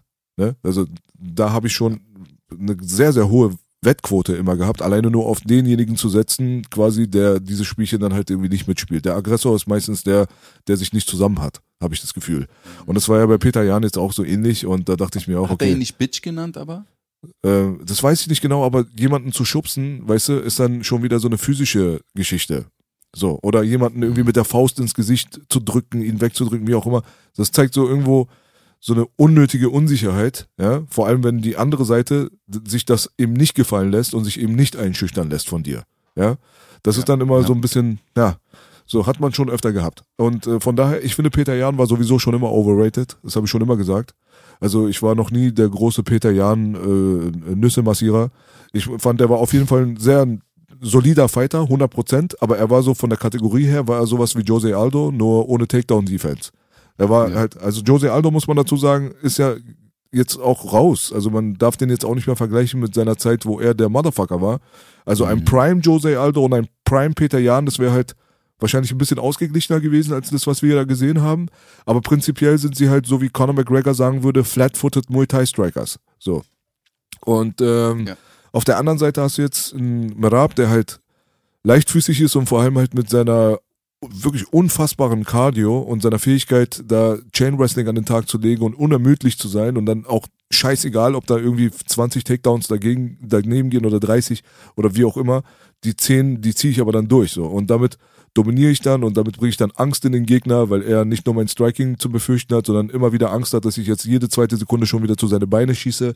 Und damit hat er was, womit er arbeiten muss. Er muss die ganze Zeit nachdenken, nachdenken, nachdenken. Und nachdenken ist in einem Ja, Fight ja, halt, ja. ist es Genickbruch, ja, das ist Selbstmord. Du darfst halt beim Fight eben nicht nachdenken. Deswegen hast du die Szene bei der Matrix, wo Morpheus gegenüber Neo steht, beim ersten Kampf dort in diesem virtuellen Dojo und er sagt halt nicht denken, wissen. Ja, Ja, und das ist halt ganz, ganz, ganz großes Ding so. Das ist ganz, ganz wichtig. Und dementsprechend, ich bin jetzt nicht so besonders unglücklich darüber, weil ich auch den Sean O'Malley Fight auch für Sean O'Malley gewertet hatte. Ja, ich war einer von den 5% auf dieser Welt, die gesagt haben, das ist jetzt kein Skandal. Und äh, Peter Jahn hat die Kann ich letzten, bestätigen. ja, es gab halt Hiring for your small business? If you're not looking for professionals on LinkedIn, you're looking in the wrong place. That's like looking for your car keys in a fish tank. LinkedIn helps you hire professionals you can't find anywhere else, even those who aren't actively searching for a new job but might be open to the perfect role. In a given month, over 70% of LinkedIn users don't even visit other leading job sites. So start looking in the right place. With LinkedIn, you can hire professionals like a professional. Post your free job on linkedin.com/people slash people today. Äh, jetzt mittlerweile dreimal drei Niederlagen hintereinander. Jetzt hast du einmal Merab, hast du einmal Sean O'Malley, davor hast du Aljamain Sterling. Und äh, ja, ich denke mal, die, die, diese Zeit der, der Er wird zum Gatekeeper. Das Championship-Material Peter Jan ist jetzt verwirkt. So. Mhm. Und das ist auch Ja, ja, okay voll. so. Also ich werde das jetzt nicht Richtig. so großartig ver vermissen, weil ich halt eben noch nie ein großer Fan war. Hm. Also ich muss ehrlich sagen, ich mochte ihn so vom, vom, vom Stil und so, klar, weil ich auch aus dem Striking komme, aber ja, es war sehr K1 und Muay Thai-lastig, sehr flat-footed. Äh, man muss aber auch dazu sagen, was mir auch eingefallen ist, wo du über José Aldo gesprochen hast, aber Aldo hat halt auch nach seinem Kampf gegen Connor nochmal aber eine Schippe draufgelegt. Also seine Boxen wurde viel brutaler, viel stärker. Also ich fand, Aldo war noch mal, hat sich nochmal einen krassen Entwicklungsschritt gemacht, so, ne? Und war BJJ Black Belt, muss man auch ehrlich sagen. Wie manche sagen, Böld. Ja. Belt. Ich würde da leicht Ähm. widersprechen. Ich würde wirklich behaupten, dass der, dass der, der Top-Elite Jose Aldo schon weil lange, Conor lange vor Conor McGregor gar nicht Mhm. mehr existiert hat. Der Elite Jose Aldo ist dann eigentlich gestorben, als er aufgehört hat, Leg Kicks zu benutzen. Weil das war seine mitgefährlichste Waffe überhaupt zu den Zeiten von WEC und so weiter. Er hat einfach Uriah Faber misshandelt. Also es war nicht mehr Ja, normal. Also so. Aber meinst du nicht, dass es was mit Dings zu tun hat, Belasch? Was mit auch der Entwicklung und die Intensität der, also des technischen Niveaus, was sich auch in der Bantamweight-Klasse entwickelt hatte? Ich meine, Connor, Er hat sich zurückentwickelt, Hat Bruder. halt- Er hat sich einfach zurückentwickelt. Jose Aldo ist der Typ gewesen, der sich zurückentwickelt hat. Er hat sich nicht verbessert. Der hat sich aufs Boxen konzentriert und er, er ist irgendwie einfach verliebt auf einmal in diesen Boxsport. Das merkst du ja auch, dass er jetzt ins Boxen gegangen Mhm. ist. Ne? Also irgendwann kam da so eine ganz, ganz tiefe Liebe von Jose Aldo zum Box, äh, Boxsport. Und damit hat Bruder, er sich Boxen selber verraten. Er hat sich einfach selbst damit Boxen verraten. Ist the shit. Ja, aber, aber doch, weiß, nicht, doch nicht in jeder Lebenslage. Du kannst doch nicht deine, Mhm. ein, eine deiner primären Waffen, wenn du jetzt irgendwie losziehst und du hast Krieg und du hast jetzt irgendwie so einen Comanche-Helikopter und du hast da eine Minigun dran und du hast Raketenwerfer da dran und du hast Bomben, die du werfen kannst und wie auch immer und entscheidest dich dann irgendwann einfach nur noch das Maschinengewehr zu benutzen, weil du das Maschinengewehr, einfach so geil findest, ja, heißt es ja trotzdem nicht, dass du die richtige Entscheidung getroffen hast und die Leg-Kicks aus Jose Aldos Game rauszunehmen, war der größte Fehler überhaupt, den er selber oder seine Coaches jemals machen könnten, denn, was die Leute auch vergessen, viele Leute kicken nicht mehr so oft, weil sie Angst gehabt haben vor den Takedowns der dominanten Wrestler und Jose Aldo war halt eben das nicht. Das war, den kannst du nicht runterbringen. Er hat wahrscheinlich die Ja. beste Takedown-Defense aller Zeiten in dieser ganzen Division. So, und de Mhm. dementsprechend ist da was auseinandergefallen. Und die Leute, die dann später gekommen sind und den äh, übrig gebliebenen Jose Aldo abgestaubt haben, die haben nicht diesen Prime Jose Aldo gehabt. So, weißt du? Mhm. Mhm. Ja, voll. Nee, nee, macht hundertprozentig. Ich weiß, was du meinst. Das, hat, das ist halt oft so, dass Leute bestimmte andere Sachen von sich selbst neutralisieren, anstatt das zu erweitern. Weißt du? Leider. Aber ja, aber trotzdem waren es immer noch, finde ich, sehr geile technische Kämpfe. Und by the way, danke für die Empfehlung, was mir auch gerade eingefallen ist, weil Bantamweight und Technik und bla bla bla für die, für die Empfehlung von Cejudos Kanal. Also sehr, sehr geil, sehr, sehr geiler Content. Auch die Trainings- und Sparringsvideos mit äh, Mighty Mouse. Mighty Mouse? Mighty Mouse! Mighty Mouse. Ähm, äh, finde ich sehr geil. Ähm, und das ist es halt. Ich finde die Bantamweight-Klasse, auch diese, diese ganze Ära von äh, Cejudo, von Mighty Mouse, von äh, José Aldo und Co. Also dieses technische Niveau ist schon sehr, sehr geil und macht auch wirklich Spaß zu- zuzuschauen. Fehlt langsam, meistens leider oft der, das Gewicht mit dem Bums. Die haben alle Bums, muss man auch ehrlich sagen. Aber du weißt, was ich meine. Absolut. Ja. Wo, wo ich aber sagen muss, ich würde Jose Aldo nicht in den Bantamweight äh, reinpacken. Der ist da irgendwann später in seiner Karriere absolut schrecklicher Move, ehrlich gesagt, auch wenn er ein paar Siege da zusammengerauft hat und die Leute gesagt haben, ey, gute Entscheidung. Nein, war es nicht. Und es hat auch langfristig gezeigt, dass es keine gute Entscheidung war. Der Mann war so abgemagert, man hat nur noch Muskulatur auf Muskulatur gesehen. Und für die 145 Pfund Division war sein Körperbau eigentlich an und für sich perfekt.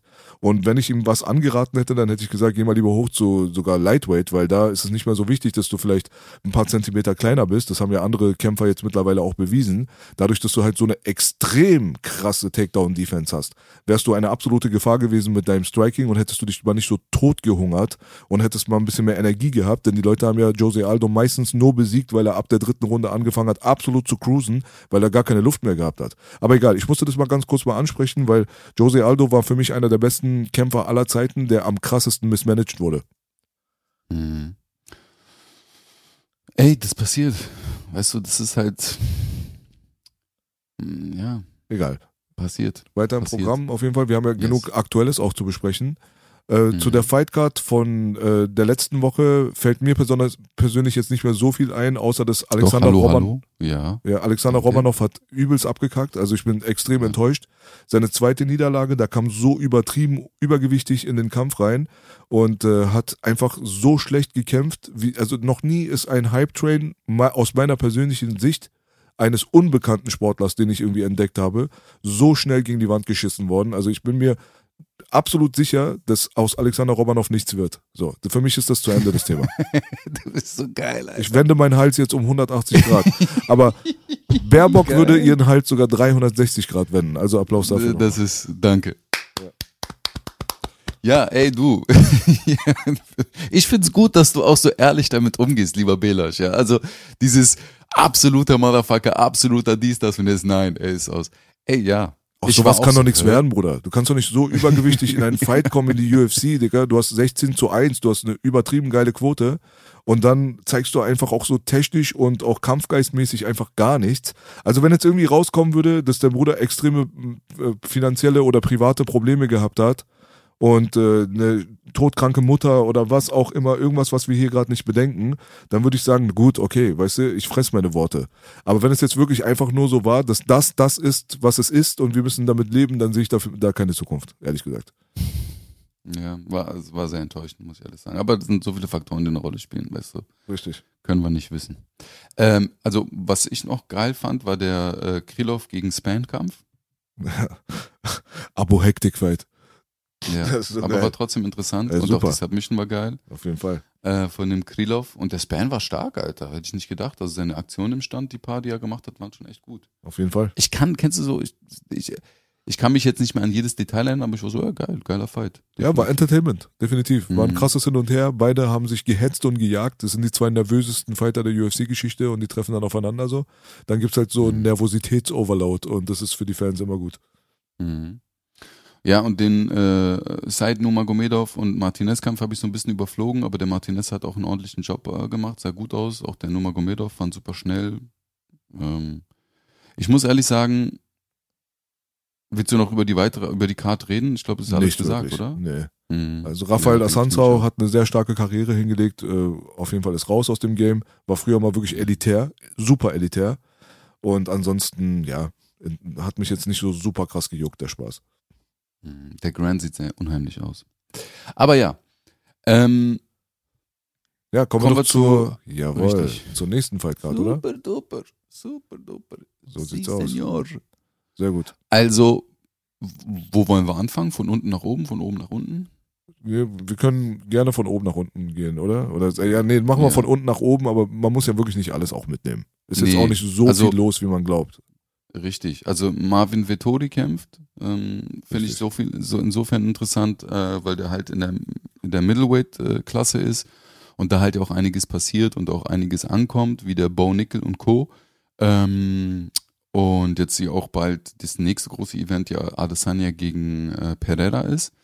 Deswegen würde ich, das würde mich aus der Hinsicht mal ein bisschen interessieren, weil der entwickelt sich auch stetig weiter. Äh, ich war nie der Ma- Marvin Vettori Fan gewesen, muss ich ehrlich sagen. Ähm, aber trotzdem solide zwei Leistungen gegen Adesanya gehabt, äh, auch ein paar andere gute Kämpfe gemacht. Finde ich, finde ich interessant. Den Roman Dolice sagt mir was, kann ich aber jetzt momentan nicht viel anfangen. Äh, Roman ist auf jeden Fall ein sehr stabiler Prospekt, also die Leute sollten da Augen und Ohren offen halten. Und ähm, ja, aber das war Alexander Romanov auch. weißt du, wir müssen, mal, wir müssen mal einfach mal gucken. Aber der, der, der Mann hat Power, muss man dazu sagen. Der ist ein Finisher, muss man dazu sagen. Und äh, seine letzten Fights, die waren halt nicht gegen Leute, die jetzt vielleicht extrem berühmt oder bekannt sind. Aber Kyle Dawkins zum Beispiel und Jack Hermanson sind meiner Meinung nach sehr stabile Fighter und der hat beide gefinisht. Von daher sollte man da auf jeden Fall mal ein Auge drauf werfen. Marvin Vittori an und für sich, den kenne ich ja auch schon so eine Weile. Ich fand seine erste Performance gegen Adesanya, die war damals um einiges besser als die zweite. Da war der Kampf super eng, das war eine Split Decision, soweit ich mich erinnern kann. Und ich war mir nicht wirklich sicher, wer von beiden gewonnen hat, obwohl ich damals den Fight so einen Ticken in Richtung Adesanya gewertet hatte und dann auch zufrieden war mit dem Ergebnis. Das war aber bevor Adesanya der Hype wurde, muss man dazu sagen. Da war er ganz neu in der UFC. Ne? Und Marvin ist halt ein stabiler italienischer Crazy Dude, der ein stabiles Boxen an den Tag legt und vor allem ein sehr starkes Grappling-Game eigentlich hat, was er aber manchmal nicht so richtig benutzen kann, weil er vielleicht nicht so ganz so effizient ist einfach mit der Kombination von Jiu-Jitsu und Wrestling. Aber insgesamt ist er wirklich ein guter, stabiler Fighter, aber man darf jetzt nicht zu viel an Entertainment erwarten. Ne? Das hat man bei dem Kampf gegen Paulo Costa gesehen, das hat man gegen Adesanya gesehen. Ja, ja. Insgesamt ist ein Finish von Marvin Vittori sehr, sehr unrealistisch in dem statistischen Bereich und dementsprechend macht es dann natürlich dann auch die Sache so ein bisschen zäh und träge. Er ist wirklich ein super grundsolider Fighter, aber wir haben sein Maximum schon gesehen und darüber hinaus, glaube ich, sieht man da nichts mehr. Ja, richtig. Sehr gut zusammengefasst. Ja, dann haben wir da oben, also Jennifer Meyer, Casey O'Neill ist für mich ein Prelim-Fight. Ich weiß nicht, warum der auf der Maincard ist. Wahrscheinlich Frauenquote, so, Ja. weißt du. Äh, Marv Makwan Am Amerikani, unser kurdisch-iranischer Bruder aus Schweden, hat mies verkackt in letzter Zeit, ganz ehrlich. Also der hat äh, nur verloren und das ist mit Sicherheit, nicht mit Sicherheit, aber wahrscheinlich die letzte Chance, die er bekommen wird. Er ist ja der Hauptkampf der Prelims, soweit ich weiß. Wenn er diesen Kampf verliert, obwohl er das letzte Mal mal einen Sieg geholt hat innerhalb seiner Losing Streak, wo er auch sehr, sehr stark gehypt war, äh, vor allem im europäischen Raum, dann denke ich mal, ist die UFC-Karriere zu Ende. So viel zu dem. Aber dann haben wir da halt der, auf der Maincard äh, einen Kollegen, Moment, sag ich mal. Ja, eine Sekunde. Der Mohamed Mokaev auch sehr interessant auf den Prelims für die äh, Zuschauer und Zuhörer. Ähm, den sollte man auch auf jeden Fall im Auge bewahren. Ja. Das hat eine sehr starke äh, Amateurkarriere hinter sich. Ich glaube, ich weiß nicht, wie ochtfacher Weltmeister der IMAF. Hat jetzt bis jetzt auch, glaube ich, alles gewonnen in der UFC. Sehr talentierter junger Mann. Äh, bin ich auch gespannt. Ja, und ich habe gerade fälschlicherweise gesagt, dass äh, Makwan Amerikani Schwede ist, glaube ich, falls ich mich richtig Ja, erinnere. Finne. Er ist natürlich aus Finnland, er heißt sogar Mr. Finnland. Äh, ich hatte jetzt im Hinterkopf natürlich Mr. Finnland. Gunnar Nelson, ja, der gute Gunnar. Ja. So, Die alte Gunnar Nelson. genau. Der Conor McGregor, by the way, sehr geprägt hat in seinem Stil, ne? muss man auch ehrlich sagen. Wissen vielleicht nicht viele. Ja, die haben ähnliche Stance halt, ne? Sie kommen so ein bisschen Mhm. aus dem Karate, wobei Gunnar schon sehr viel mehr ähm, Konzentration auf das Grappling legt. Der ist auf jeden Fall mehr Grappler als Striker und bei Connor ist Mhm. es halt andersrum. Aber Gunnar Mhm. Nelson an und für sich war ja immer ein interessanter Charakter, aber der hat halt auch immer so Win-Lose, Win-Lose, Win-Lose Ja, äh, ab richtig. einem gewissen Punkt, ne? Also das ist jetzt kein Mhm. Elitärer Fighter in meinen Augen, ehrlich gesagt. Der hat halt zum Beispiel ähm, einen Sieg ähm, mit nach Hause gefahren. Gegen wen war das jetzt nochmal? Äh, Gegen, warte mal. Ähm, jetzt hänge ich gerade. Was suchst du? Ach so. nee, andersrum. Gunnar Nelson hat ja auch gegen Leon Edwards gekämpft. Darauf wollte ich hinaus. Ja, also Mhm. der, der gute Brudi, Mhm. der dann in, äh, im Main Event dann quasi den Gürtel verteidigen wird. Und Leon Edwards gegen Gunnar Nelson war halt eine Split Decision. Das war echt ein enges Ja. Ding. Also von daher, der ist auf jeden Fall auf dem Niveau, dass er mit den elitären Leuten schon immer mithalten konnte. Aber so richtig so diesen Sprung drüber hat er irgendwie nicht geschafft halt, ne? Nee, ja, richtig, richtig. Ja. Aber Das Brian so Barberina bisschen- ist halt auch ein Gegner, der ist halt machbar, sag ich mal. Ja. Äh, ja, bevor wir zu den zwei Main-Events kommen, ich habe gerade mal geguckt, ey, ich wusste das nicht, der Mohamed Mukaev, ne, der ist in seiner Amateurkarriere und in seiner Profikarriere ungeschlagen, Belasch. Mhm. Keine Niederlage. Also wenn du bei Tapology mal guckst, Win, win, win, win, win, win, alles ist grün. Du hast nur ab und zu manchmal Cancel, dass sozusagen der Fall gecancelt wurde oder No Contest. Also ein NC hat er Ja. in der ersten Runde. Ey, das ist, das ist auf Ähm. jeden Fall super interessant, solche Leute dann in der UFC begrüßen zu können. Also da, da guckt man dann auch natürlich sehr, sehr gerne rauf, weißt du? Auf der anderen Seite muss man dazu sagen, die Reise hat ja jetzt erst begonnen. Deswegen, ich bin da nicht so überschwänglich. Ich beobachte, okay, ist auch alles schön, Europa, Europa, juckt mich persönlich nicht. Weißt du, ich bin Iraner. Mhm. Bang! Hast du gemerkt? Punchline. Aber Ja, Äh. Nee, mir geht's halt nur darum. Also die Elite, die wartet jetzt auf ihn. Und Mhm. äh, die Leute, die er gerade besiegt hat, ich kenne keinen einzigen Namen von denen, dem, Nee, dementsprechend. nee, das ist natürlich Aufbaukämpfe. ja, Ne? so. Und dann kannst du dich jetzt auf jeden Fall beweisen. Jetzt kannst du den Spotlight halt dafür benutzen, um die Leute auf dich aufmerksam zu machen. Und dann werden wir sehen, wo die Reise hingeht. Sie. Bruder. Ja. Da ist mein aserbaidschanischer. Ich muss natürlich sagen, eine, eine, eine gewisse Sympathie ist natürlich auch da be bezüglich unseren lieben Bruders Raphael Fiziev, äh, bezüglich seiner ideologischen Agenda, die er fährt und bestimmte Äußerungen, die er von sich gibt, was ich sehr, sehr gut finde. Warum, ja? warum Ich will jetzt Aserbaidschan? nicht zu. Äh, der, Raphael Fiziev? der ist doch gar keiner. Doch. Ra Raphael Wieso? Fiziev ist aus Aserbaidschan? Ich dachte, er ist aus Kirgisien. Ich dachte, ich dachte ich eigentlich auch. Aber du, scheinbar kämpft er. Vielleicht haben die auch einen Fehler gemacht. Okay, okay. Oder der hat. Warte mal ganz kurz. Das wundert, weil die haben auch gesagt, also beim Countdown haben die ja gesagt Kirgisien. Die haben erstmal Kasachstan. Da dachte ich, hey, Kasachstan? Was? Das ist doch Kirgise. Der hat es doch, Kirgistan oder Kirgisien? Kirgis, Kirgistan, glaube ich. Kir, Kirme? Gis, Woran? Kir Kirgistan. Gis, Kirgistan. Ja. Kirgistan. Wer hat denn diesen Namen gegeben? Hoffentlich kein persischer Kaiser damals oder so. Stell dir mal vor. Stell dir vor, der hat die so nicht gemocht. Der dachte sich so, ey, Ja, ich richtig, stelle euch ab jetzt. Kirgistan. Ähm, warte mal, das würde mich auch mal gerade kurz interessieren. Ich Das- mal kurz nach. Das heißt tatsächlich Kirgistan. Ja, Ich dachte Kirgisien. Warum dachte ich Kirgisien? Was born Code? Also er ist geboren in Kasachstan. Ah, okay. Sein Vater ist Aserbaidschaner Ah, und seine Mutter guck mal. ist Russin. Okay, krass. Krasse Mischung, krasse Geburt. Und äh, Fiziev family moved to Bishkek, Kirgistan, als er, äh, when he was a child. Ja, okay, also gut, das ist so Hm. wie wir jetzt. Ja, ja. Wir sind Iraner beleben, wir sind, unsere Eltern sind nach Deutschland gekommen. So, Hm. weißt du? Hm. Wir sind ja auch deutsch. Hm. Naja, ähm, auf jeden Fall nicht nur, dass er vom Kampfstil mir sehr gefällt, weil er ein sehr solides, starkes, gutes Striking hat, sich so, sehr gut entwickelt hat, eine brutale äh, Winstreak hat jetzt, sagt man das auch so, ne? Ja. Hm. Ähm, geiler Kampf gegen Brad Ridley gehabt hatte. Da war nochmal so oh, geile, geile Bestätigung gewesen für die, für die Fight. Brad Riddell, Fights. bitte. Meine ich doch. Brad Ridley. Geil. The Riddler. Ridley Scott. Äh, Ridley Scott. Ähm, und wie gesagt, äh, ich feiere das, dieses, äh, er ist halt, nennen wir mal das Kind beim Namen. Er ist halt Schiite und äh, sagt dann immer so, äh, am Ende sagt er dann bestimmte Sachen, Namen und so. Wo ich sage natürlich, man identifiziert sich ja auch auf eine gewisse Art und Weise damit, ja. Und er kennt natürlich auch einen, äh, einen Freund von mir, äh, persönlich aufgrund von der Fliegt durch die Welt als Koran-Rezitator und so. Sehr interessant. Und die haben sich auch mal getroffen und der postet den regelmäßig und so weiter und so fort. Ähm, und ich mag seinen Charakter. Er ist cool. Ich mag ihn. Fertig aus. Ja. Gegen Justin Gaethje, den besten Freund unseres Main Events Kamaru Usman. Die schwule Lebenskraft. Gaethje. Gaethje. Das? Chi Energy und Gay? Gay Ich Chi. verstehe schon, Bruder. Du bist sehr, du bist sehr wortgewandt. Ja, ich bin Rapper. Rapper, Rapper. Ich dachte, du bist Künstler. Du hast immer gesagt, du bist Musiker. Du bist kein Rapper. Nee, ich bin Rapper jetzt. Wendehals. Ah, okay. der Romanov, der Romanov, Ramonov, wie ist der? Der wird alle fecken. Der wird alle vernichten.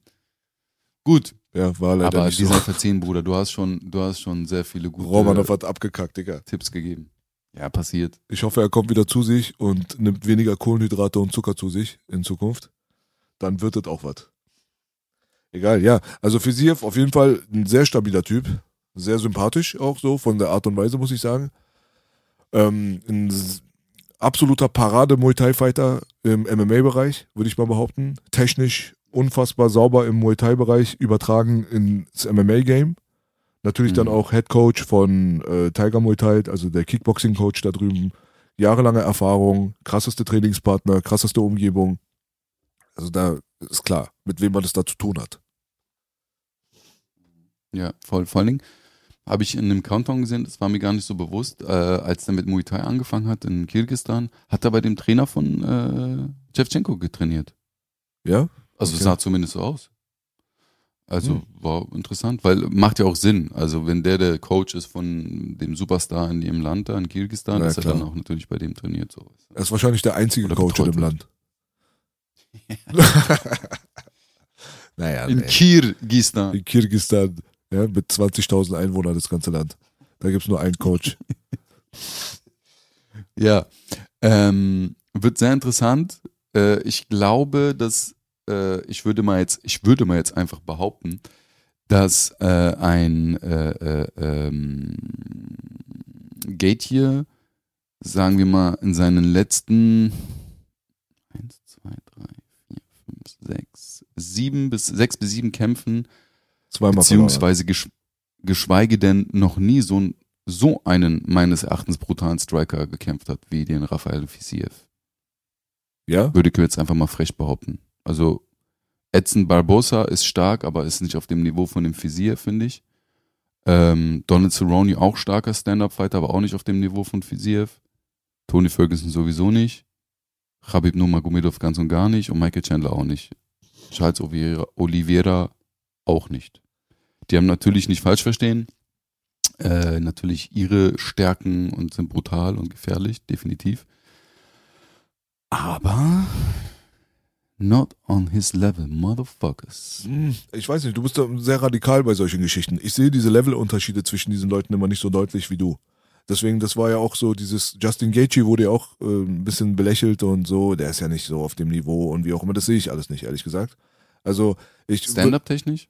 Nee, insgesamt. So, weißt du? Weil wenn Leute dann irgendwie ein, zwei Mal verlieren, dann ver- vergessen die Leute meistens, wer die mal waren. Yeah. Und äh, jemand wie äh, Edson Barbosa, es gab meiner Meinung nach kaum irgendjemanden in der UFC, der auf der vom Level her vergleichbar war mit äh, Edson Barbosa. Oder anders ausgedrückt, weil das, das ist ja genau andersrum radikal, so meinte ich das gar nicht. Es gibt äh, kaum jemanden, der deutlich über dem Level von Edson Barbosa als Striker ist überhaupt. Also die Levelunterschiede sind sehr, sehr niedrig für mich persönlich. Aber das wird dann so immer so ein bisschen dargestellt, als wären da riesengroße Kluften. Und die sehe ich halt Ja, aber nicht. was der Visiev geschafft hat, was der Visiev geschafft hat, also von den Kicks und so, ich gebe dir hundertprozentig recht. Das, äh, der Edson Barbosa hat mich oft, mal, oft so auf das K1 äh, erinnert. Sehr explosiv, sehr brutale Kicks. Ich glaube, der hat auch immer viele Drehkicks und so gemacht, ne? Ähm, hatte sehr starke, solide Beine, aber das, was mir so gefehlt hat, ist diese Transition zum, und das macht der Visiev sehr geil, das Boxen. Also die Arme in Kombination mit den Kicks und die Ellbogen. Und die, die Kreativität, ähm, die, das Distanzgefühl, das Parieren, das macht er schon sehr geil. Also ich muss ehrlich sagen, ich bin natürlich so ein bisschen, ähm, habe ich die Bilder im Kopf gerade, weil ich den letzten Kampf, den ich von dem äh, Visier- Visiev mir angeguckt hatte, war gegen Riddell, den Brad Riddell. Und da hat er das schon sehr, sehr, sehr schön gemacht. Wirklich. Also wo ich sage, wow, sehr geil. Bobby Green, Bobby Green ist ein brutaler Boxer äh, in- der MMA-Szene, viel mit diesen Shoulder, Shoulder Rolls und bla bla bla, wissen wir ja. Und da auch einen super geilen Fight gemacht. Aber klar, wir haben es jetzt bei dem Romanov gesehen oder bei auch vielen anderen, ist es natürlich immer tagesabhängig, vorbereitungsabhängig, bla bla bla bla bla bla. Aber rein technisch von den Ausführungen, der Visiev hat schöne, brutale, gerade Hände, geht gut mit seinen Ellbogen und seinen Knien rein, hat gute Kicks, Gaethje ist sehr der Brawler. Es kommt viel von außen, da ist nichts Technisches. Hände sind weit unten und er ballert, weißt du? Gefährlich, gar keine Frage, 100 Prozent. Ähm, ich weiß jetzt nicht, wie stark der Vis- Visiev äh, äh, im Ringen ist, muss ich ehrlich sagen. Er ist gut. Hast du den, ist er gut? Er ist gut. Ich habe, also ich kann mich an keinen Kampf erinnern, dass er da so äh, irgendwie gerasselt hat viel oder so, keine Ahnung. Da musst du mich ist ein guter korrigieren. Grappler, definitiv. Sehr Ist ein stabiler guter Grappler. Grappler. Ja. Okay. Aber man muss, Ähm, aber ja gut, aber Mhm. Justin Gaethje ist äh, wahrscheinlich im puren Wrestling vielleicht überlegen, vielleicht, weiß man nicht, aber die benutzen es ja nicht. Das ist ja das Problem. ja, Die guck mal, ja das ist es. Richtig. Und guck mal, weißt du noch, was die aus Gaethje gemacht haben, als er gegen Khabib gekämpft hat? Oh, Khabib hat noch nie so einen starken Ringer, Ringer gekämpft und bla und hier, wo ich dachte, hä? Weil ich habe nichts davon gesehen. Also im Kampf. Das ist, was du sagst. Das ist so, ob er es kann, ist eine andere Sache und ob er es anwendet, ist nochmal eine ganz andere Sache. Und Ja. ob er diese Transition hinbekommt. Bei wem hast du das, hast du vorhin auch sehr gut gesagt, dass er, ach so, bei dem Vittori, dass er das nicht so ganz hinbekommt, irgendwie so das zu kombinieren. Ich meine, das hat ja George St. Pierre damals auch gut gesagt. Er meinte, ey, ich kann nix richtig, aber ich kann alles sehr gut kombinieren und das macht mich so stark. Ja. Und ähm, ja, das ist halt dann auch aber auf am Ende des Tages eine Kunst. So dieses kognitive, diese Möglichkeit, da, da, da, da, da, da umzustellen, boom, den Körper anzupassen. Okay, jetzt bin ich hier, da bin ich da, da bin ich da. Uh, uh, uh, MMA halt, weißt du? Und nicht so, okay, jetzt bin ich nur Boxer oder jetzt bin ich nur Stand-up-Kämpfer oder jetzt bin ich nur Ringer, weißt du? Ja. Ähm, 100 Pro. Aber dieses, dieses technische Level von Justin Gaethje, das unterschreibe ich nicht, dass das so niedrig ist, dass er ein? Brawler ist. Striking? Ja, auf keinen Fall. What? Na, Bruder. Auf gar keinen Fall. Die Schwinger der Hölle.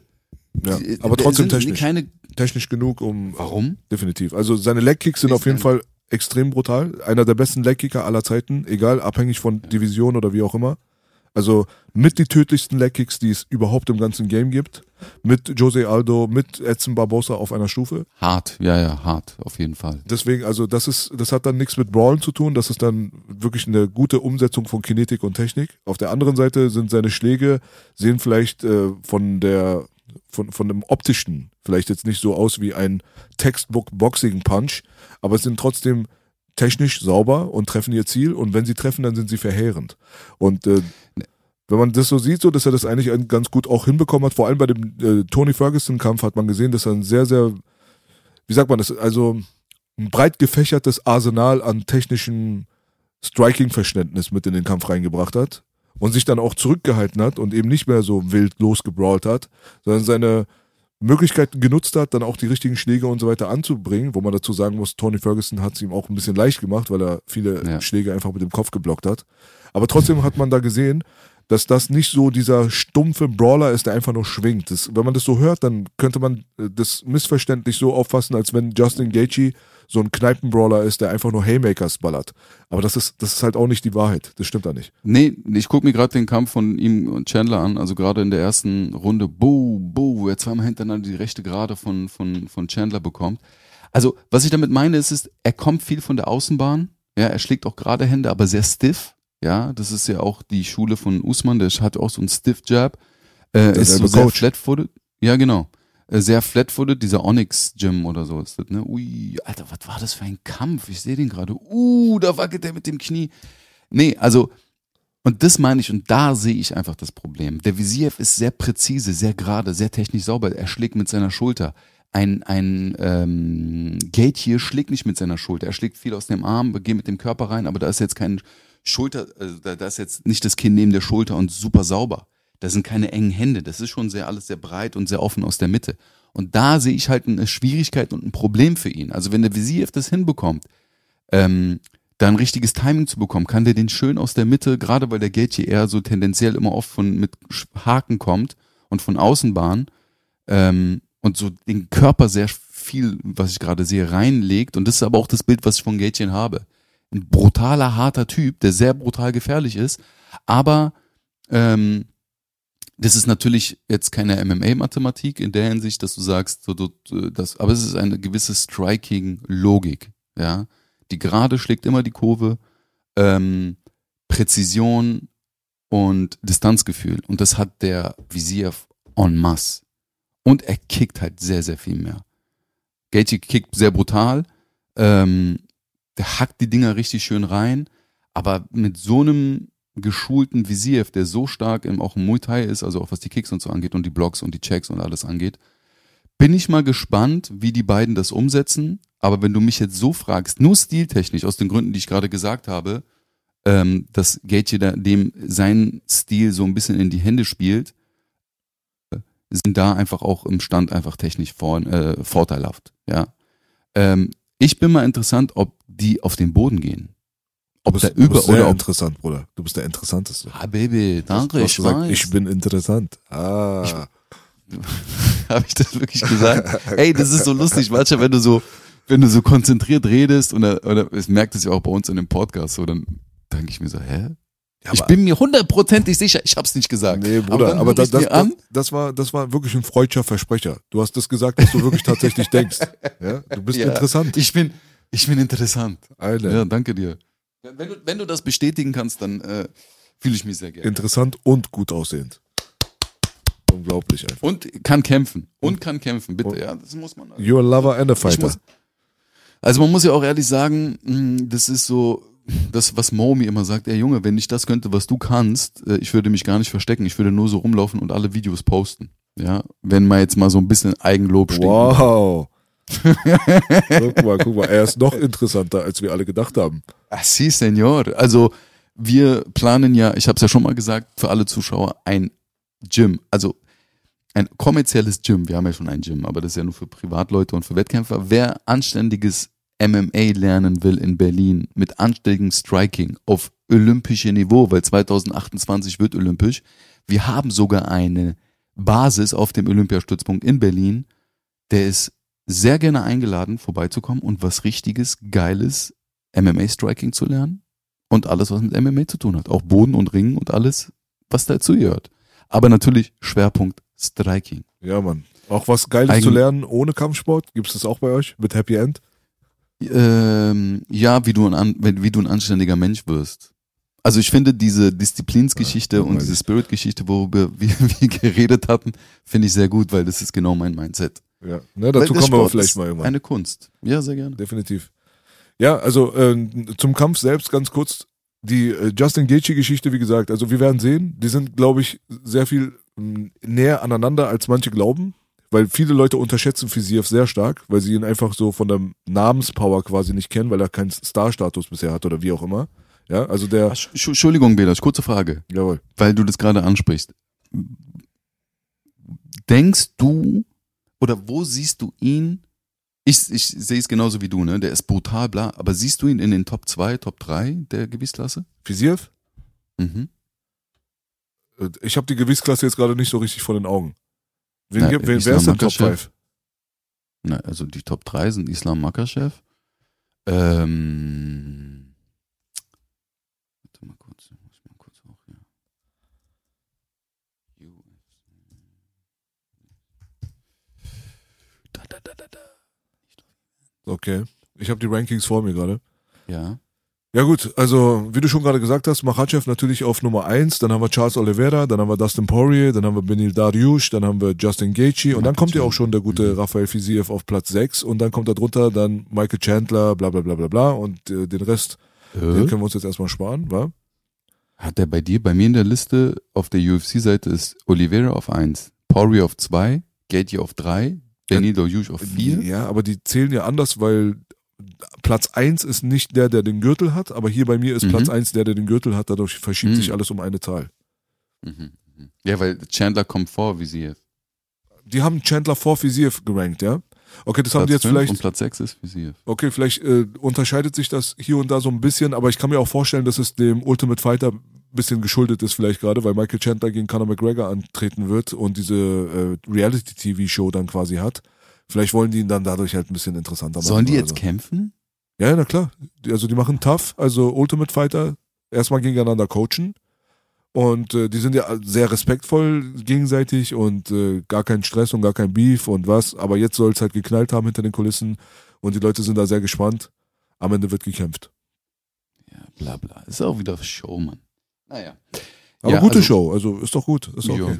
Ich freue mich ja drauf, Ja. ich gucke mir das an. Ja, ja, natürlich. Ja. Also nochmal zu den Rankings Ähm, nochmal zurück. Mhm. Ja, Mhm. ähm, auch auf der offiziellen UFC-Seite jetzt gerade, wie ich jetzt gerade äh, sehe, ist das alles sehr ähnlich. Äh, Fiziev ist halt auf Platz 6, ohne den Champion gezählt zu haben. Und äh, ich würde mal sagen, also für die Top 3 an und für sich, da ist mir Dustin Poirier auf jeden Fall zu hoch gerankt. Ich würde Fiziev und Dustin Poirier den Kampf, also wenn ich mir den reinziehe, dann würde ich sagen, es könnte in beiderlei Richtungen gehen, weil Dustin Poirier halt auch wirklich ein starker Striker ist, muss man dazu sagen. Der hat ja meistens seine Defizite auf dem Boden dann gehabt, wo Leute ihn dann mit Wrestling und Jiu-Jitsu eher so ein bisschen kontrollieren konnten und könnten. Dustin Poirier und äh, Justin Gaethje sind an und für sich vielleicht die gefährlichsten Gegner für Rafael Fiziev äh, im Stand-Up, würde ich mal behaupten. Mhm. Michael Chandler ist ein bisschen Benil wild und Dariush? unkontrolliert. Benil Mhm. Dariush ist auf jeden Fall ein sehr gefährlicher Fight für äh, Rafael Also Fiziev. fürs Ringen meine ich jetzt. ne? Ja, also aber da kommt dann das Grappling halt natürlich ins Spiel. Charles Oliveira ist ein Albtraum wahrscheinlich für äh, Fiziev, außer Rafa, äh, Charles Oliveira wirft jetzt schon wieder so dieses Bewusstsein aus dem Fenster und sagt, ich laufe mit der Doppeldeckung nach vorne, passiere was will. Ja, so. Wenn er ein bisschen strategischer an die Sache rangeht und vor allem sich auf gewisse Sachen so ein bisschen bezieht, so, die ihn halt auch zu dem gemacht haben, was er ist, nämlich zu Ja. dem gefährlichsten Submission Artist der UFC-Geschichte, dann könnte das natürlich eine ganz andere Kehrtwendung nehmen. Aber wenn ich mir das so alles angucke, dann muss ich sagen, die sind halt auch sehr eng alle beieinander, was das Niveau angeht. Und die MMA-Mathematik, die funktioniert dann überhaupt nicht mehr. Ich kann mir gut vorstellen, dass der eine gegen den anderen verliert, aber gegen den anderen dann wieder gewinnen würde, weil dieses Styles makes Fights und so weiter, das ist halt wirklich sehr, sehr prägnant, gerade in dieser ganzen Lightweight-Division wo man das Gefühl hat, dass es mit dem einen oder anderen einfach eine ganz andere Konstellation ergeben könnte, je nachdem, wie man die Fights bookt.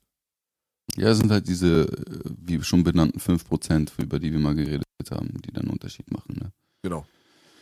Ähm, ja, Aber eine Ich- Sache nochmal, ganz kurz, bevor- Mhm, ja. mir ist einfach nur wichtig, bei diesen beiden zu erwähnen, dass Justin Gaethje an und, an und für sich meiner Meinung nach die größte Bedrohung in der Karriere von Rafael Fiziev bisher ist.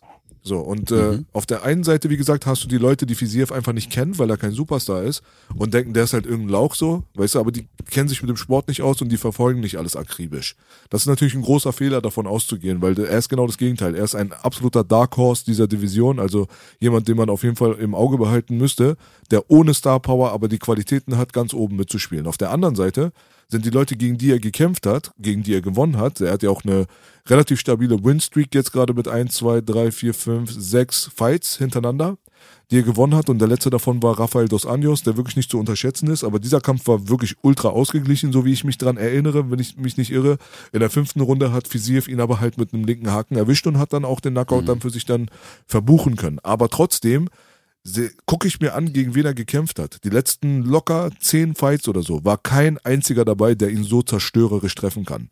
Niemand von denen ist irgendwie dafür bekannt, der krasse Knockout-Puncher oder irgendwas zu sein. Renato Moicano an und für sich ist ein gefährlicher Striker, richtig. Wenn er dich in eine gewisse Ecke drängen kann, dann wird es für dich gefährlich. Bobby Green ist, wie gesagt, ein gefährlicher Striker, aber kein Finisher, absolut nicht. Der hat äh, überhaupt gar keine Finishing Power. Brad Riddell hat in letzter Zeit gezeigt, dass er overhyped war und ähm, das hat man in dem Kampf halt auch gesehen. Rafael Dos Anjos ist normalerweise auch jemand, der zermürbt und über die Dauer dann einfach den Kampf für sich dann gewinnt. Aber es ist keiner dabei gewesen, der kommt und dir in dein Gesicht schlägt und du bereust, dass deine Mutter dich geboren hat. Und das ist Justin Gaethje. Deswegen werden wir sehen. Das ist ja für mich auch ein ganz, ganz spannendes Ding hier gerade. Wie geht Fiziev damit um, wenn er getroffen wird mit einem Legkick, der deine Beine zerschmettert oder der dein Gesicht zerschmettert? Und das ist die, das ist Justin Gaethje. Mhm. Ja. Also ich, tendiere eher mit den, also womit er vielleicht Probleme hat, ist, also was den Impact angeht, sind eher die Fäuste als die Legs, weil die Legs, glaube ich, da gibt es in Asien und Thailand so viel brutale Leute, die, glaube ich, noch härter kicken als Gaethje. Aber ja, ich finde, es ist eine sehr gute, eine sehr gute Zusammenfassung und eine sehr gute Analyse, ja, 100 Prozent. Und gebe ich dir hundertprozentig recht mit dem, äh, dass er noch niemanden hatte, der ihm so gefährlich werden kann. Aber jetzt kommt es halt drauf an, ne? Der hat halt die ganze Zeit die Leute, ich meine, Dos Anjos auch Gatekeeper mittlerweile, finde ich. Ähm, Mhm. Hat er jetzt geschlagen, jetzt kommt er praktisch ins nächste Level, in die nächste, in den nächsten Teich sozusagen oder nächsten Pool. Und hier muss er sich dann jetzt beweisen, ne? Absolut. Geiler Fight. Spannender Fight. So, dann haben wir's. Leon Edwards gegen Usman haben wir noch nicht besprochen, mein Lieber. Den will doch keiner sehen, den Fight. Spaß. Warum? Ey, guck mal, ganz ehrlich. Bruder, Ja. ganz ehrlich, wirklich, aus tiefstem Herzen, ja, aus tiefstem Herzen. ich habe lange keine so eine langweilige Countdown-Show mehr gesehen. Mhm. Also ich habe wirklich, ich ich finde, hab, Leon ich, Edwards ist schon sehr oder langweilig. die sind beide, sind die einfach, ja. die sind so die Anführer von Langeweile. Also ich Ja. habe das echt lange nicht mehr gehabt, dass die Embedded-Folgen sehr viel spannender waren als die Countdown-Show. So. Mhm. Und äh, Mhm. insgesamt, aber trotzdem ist es ein sehr ansprechender Fight. Also ich freue mich darauf, diesen Kampf zu sehen. Aber diese beiden Jungs, die sind so eine Schlaftabletten, so außerhalb des Käfiges. ja, und da- Würde ich mal jetzt Dean Thomas nochmal nachmachen. Das krasseste wäre, wenn wirklich, wenn da eine Pressekonferenz dann abginge und Kimura Usman würde dann kommen, so mit so, mit so irgendwie so ein Leopardenfell oder so und würde dann Leon Edwards sagen so, okay, bro, you won the last time. Headshot, dead. But I'm gonna break your face. I'm gonna break your face. Man, man muss ja aber auch ehrlich sagen, also bei dem letzten, also bei den letzten zwei Kämpfen, also auch gerade bei dem letzten Kampf, also Usman war vorne. Absolut. Also äh, Leon Edwards war so demoralisiert, der hat die erste Runde, glaube ich, gewonnen gehabt. Äh, zweite weiß ich schon gar nicht mehr, aber die dritte, vierte ging auf und die fünfte ging auch sogar schon an Usman. Und der war ja also auch in den Rundenpausen bei Leon Edwards zu seinem Blick. Ich weiß nicht, ob das so sein Natural Blick ist, so, aber so dieses, oh, er war unten, hat nach unten geguckt, war komplett im Arsch. Hat, weil Usman ist ja auch eine Druckmaschine, muss man auch ehrlich sagen, ja. Aber hat dann gut den Jab gesetzt, hat dann Lücke gesehen, hat den Highkick getroffen, aber es war jetzt nicht so, wo ich sage, ey, das war jetzt ein dominanter Sieg. Also ich hatte Usman schon in der Sieger, wie nennt man das? In der Sieger, in dem Siegerpole, Sieger, dem Siegertunnel gesehen.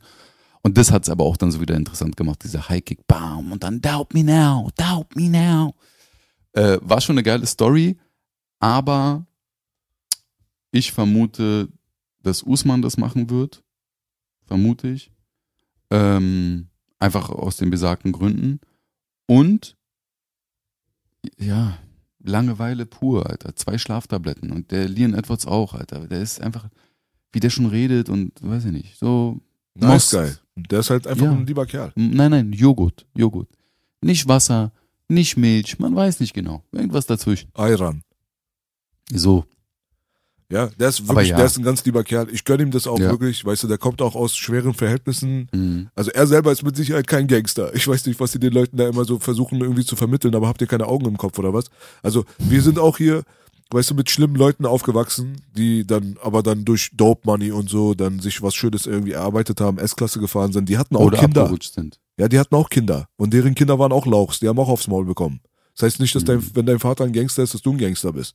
Weißt du, den Mann haben sie, von Leon Edwards, seinen Vater haben sie ermordet damals. Der war wirklich tief in der Kriminalität drinne.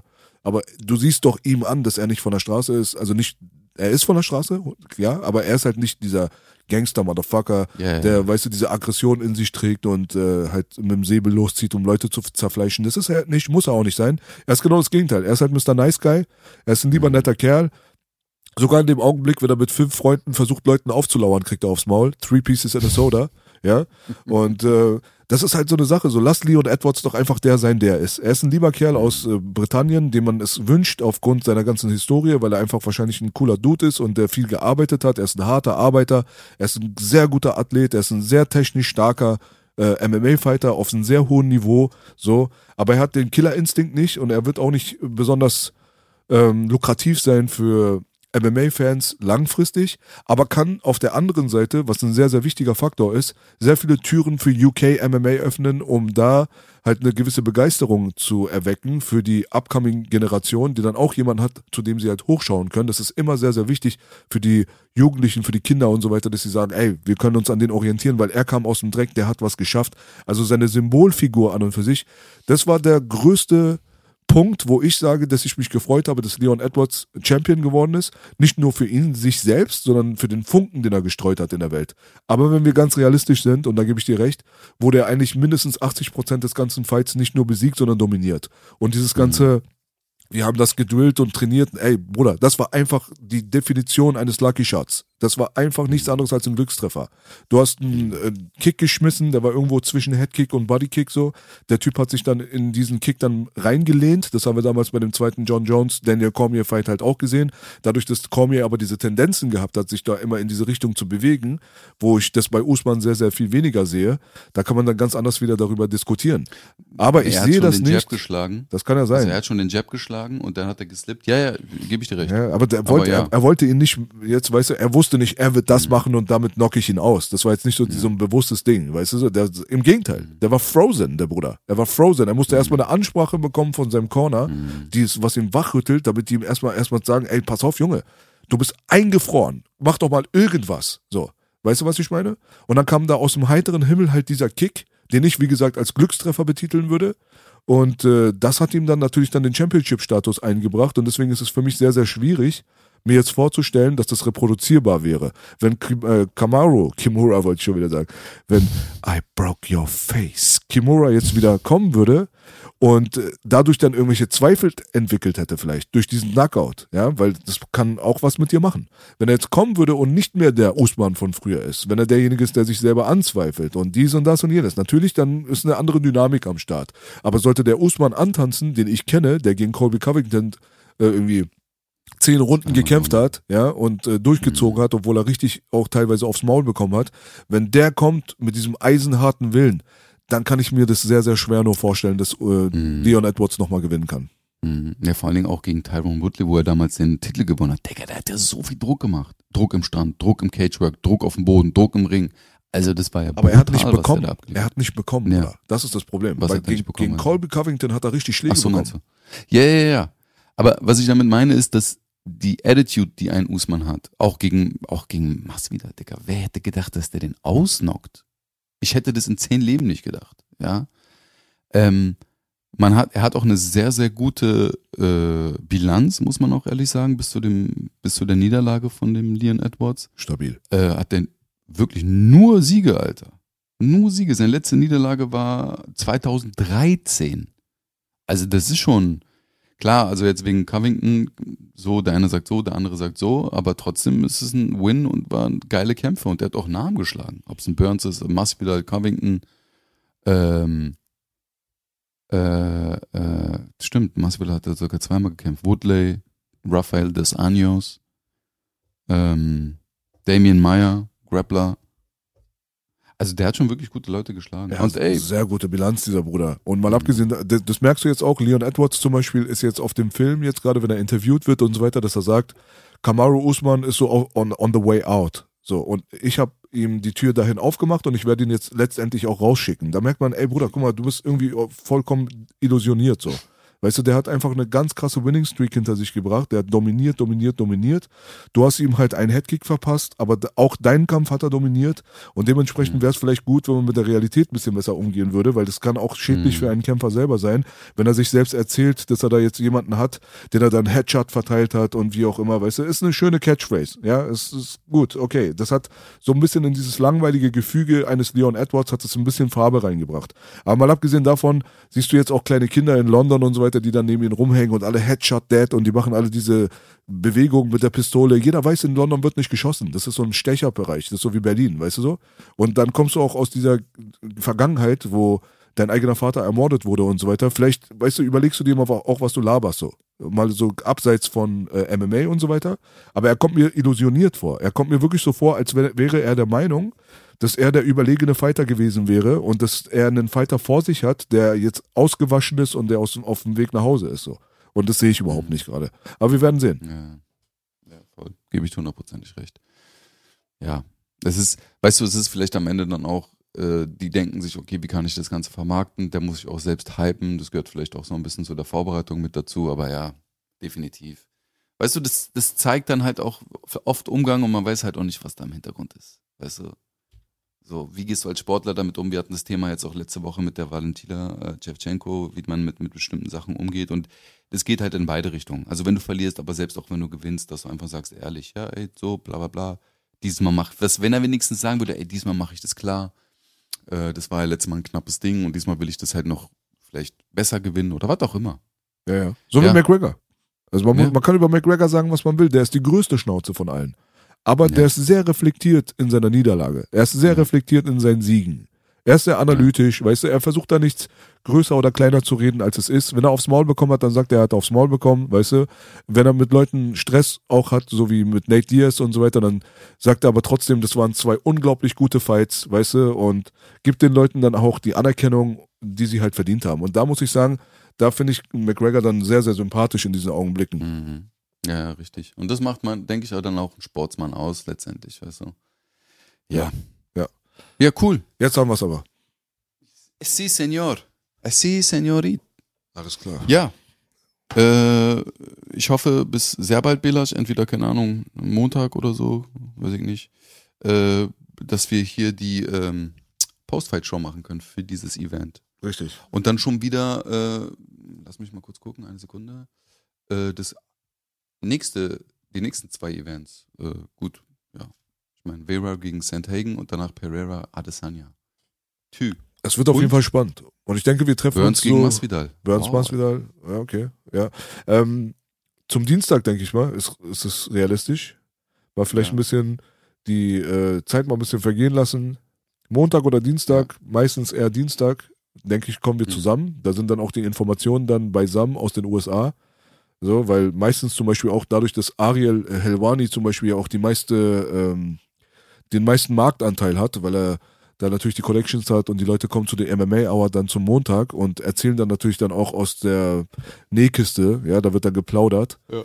Da kriegt man dann auch Sachen mit aus den USA, die man so vielleicht nicht mitbekommen hat, die auch wichtig sind aus den Mündern der Fighter selber zu erfahren, was da jetzt wirklich so passiert ist und wie auch immer, dann ist es für uns ganz gut, wenn wir mit diesen Erfahrungsberichten dann rangehen und einen Podcast machen, dass wir auch ein bisschen mehr fundiertes Wissen mit den Leuten teilen können. Ja, vielen auch Gedanken darüber zu machen. Weißt du, sich vielleicht nochmal einen Kampf nochmal angucken und äh, also wenn man so einen Kampf hat, wo man sagt, hm, finde ich ganz gut. Genau. Deswegen, es war mir wie immer ein Fest, lieber Belasch, Gebe ich nur zurück. trotz deiner Erkältung. Und Trotz deiner blendenden Schönheit, danke, die, die mich irritiert, weil ich dieses, diese Schönheit nie erreichen kann, leider in diesem Leben. Nicht mal mit OPs, dein Herz, Bruder. Ja. Dein Herz. aber das ist das, worauf es ankommt. Die Schönheit kommt von innen. Hast du recht. Ja. Ja. In diesem Sinne, ich wünsche dir einen ge- angenehmen Tag Genauso. und eine viele Spaß. Alles klar, Bruder. Viel Quatsch. Na gut, bis dann. Ciao.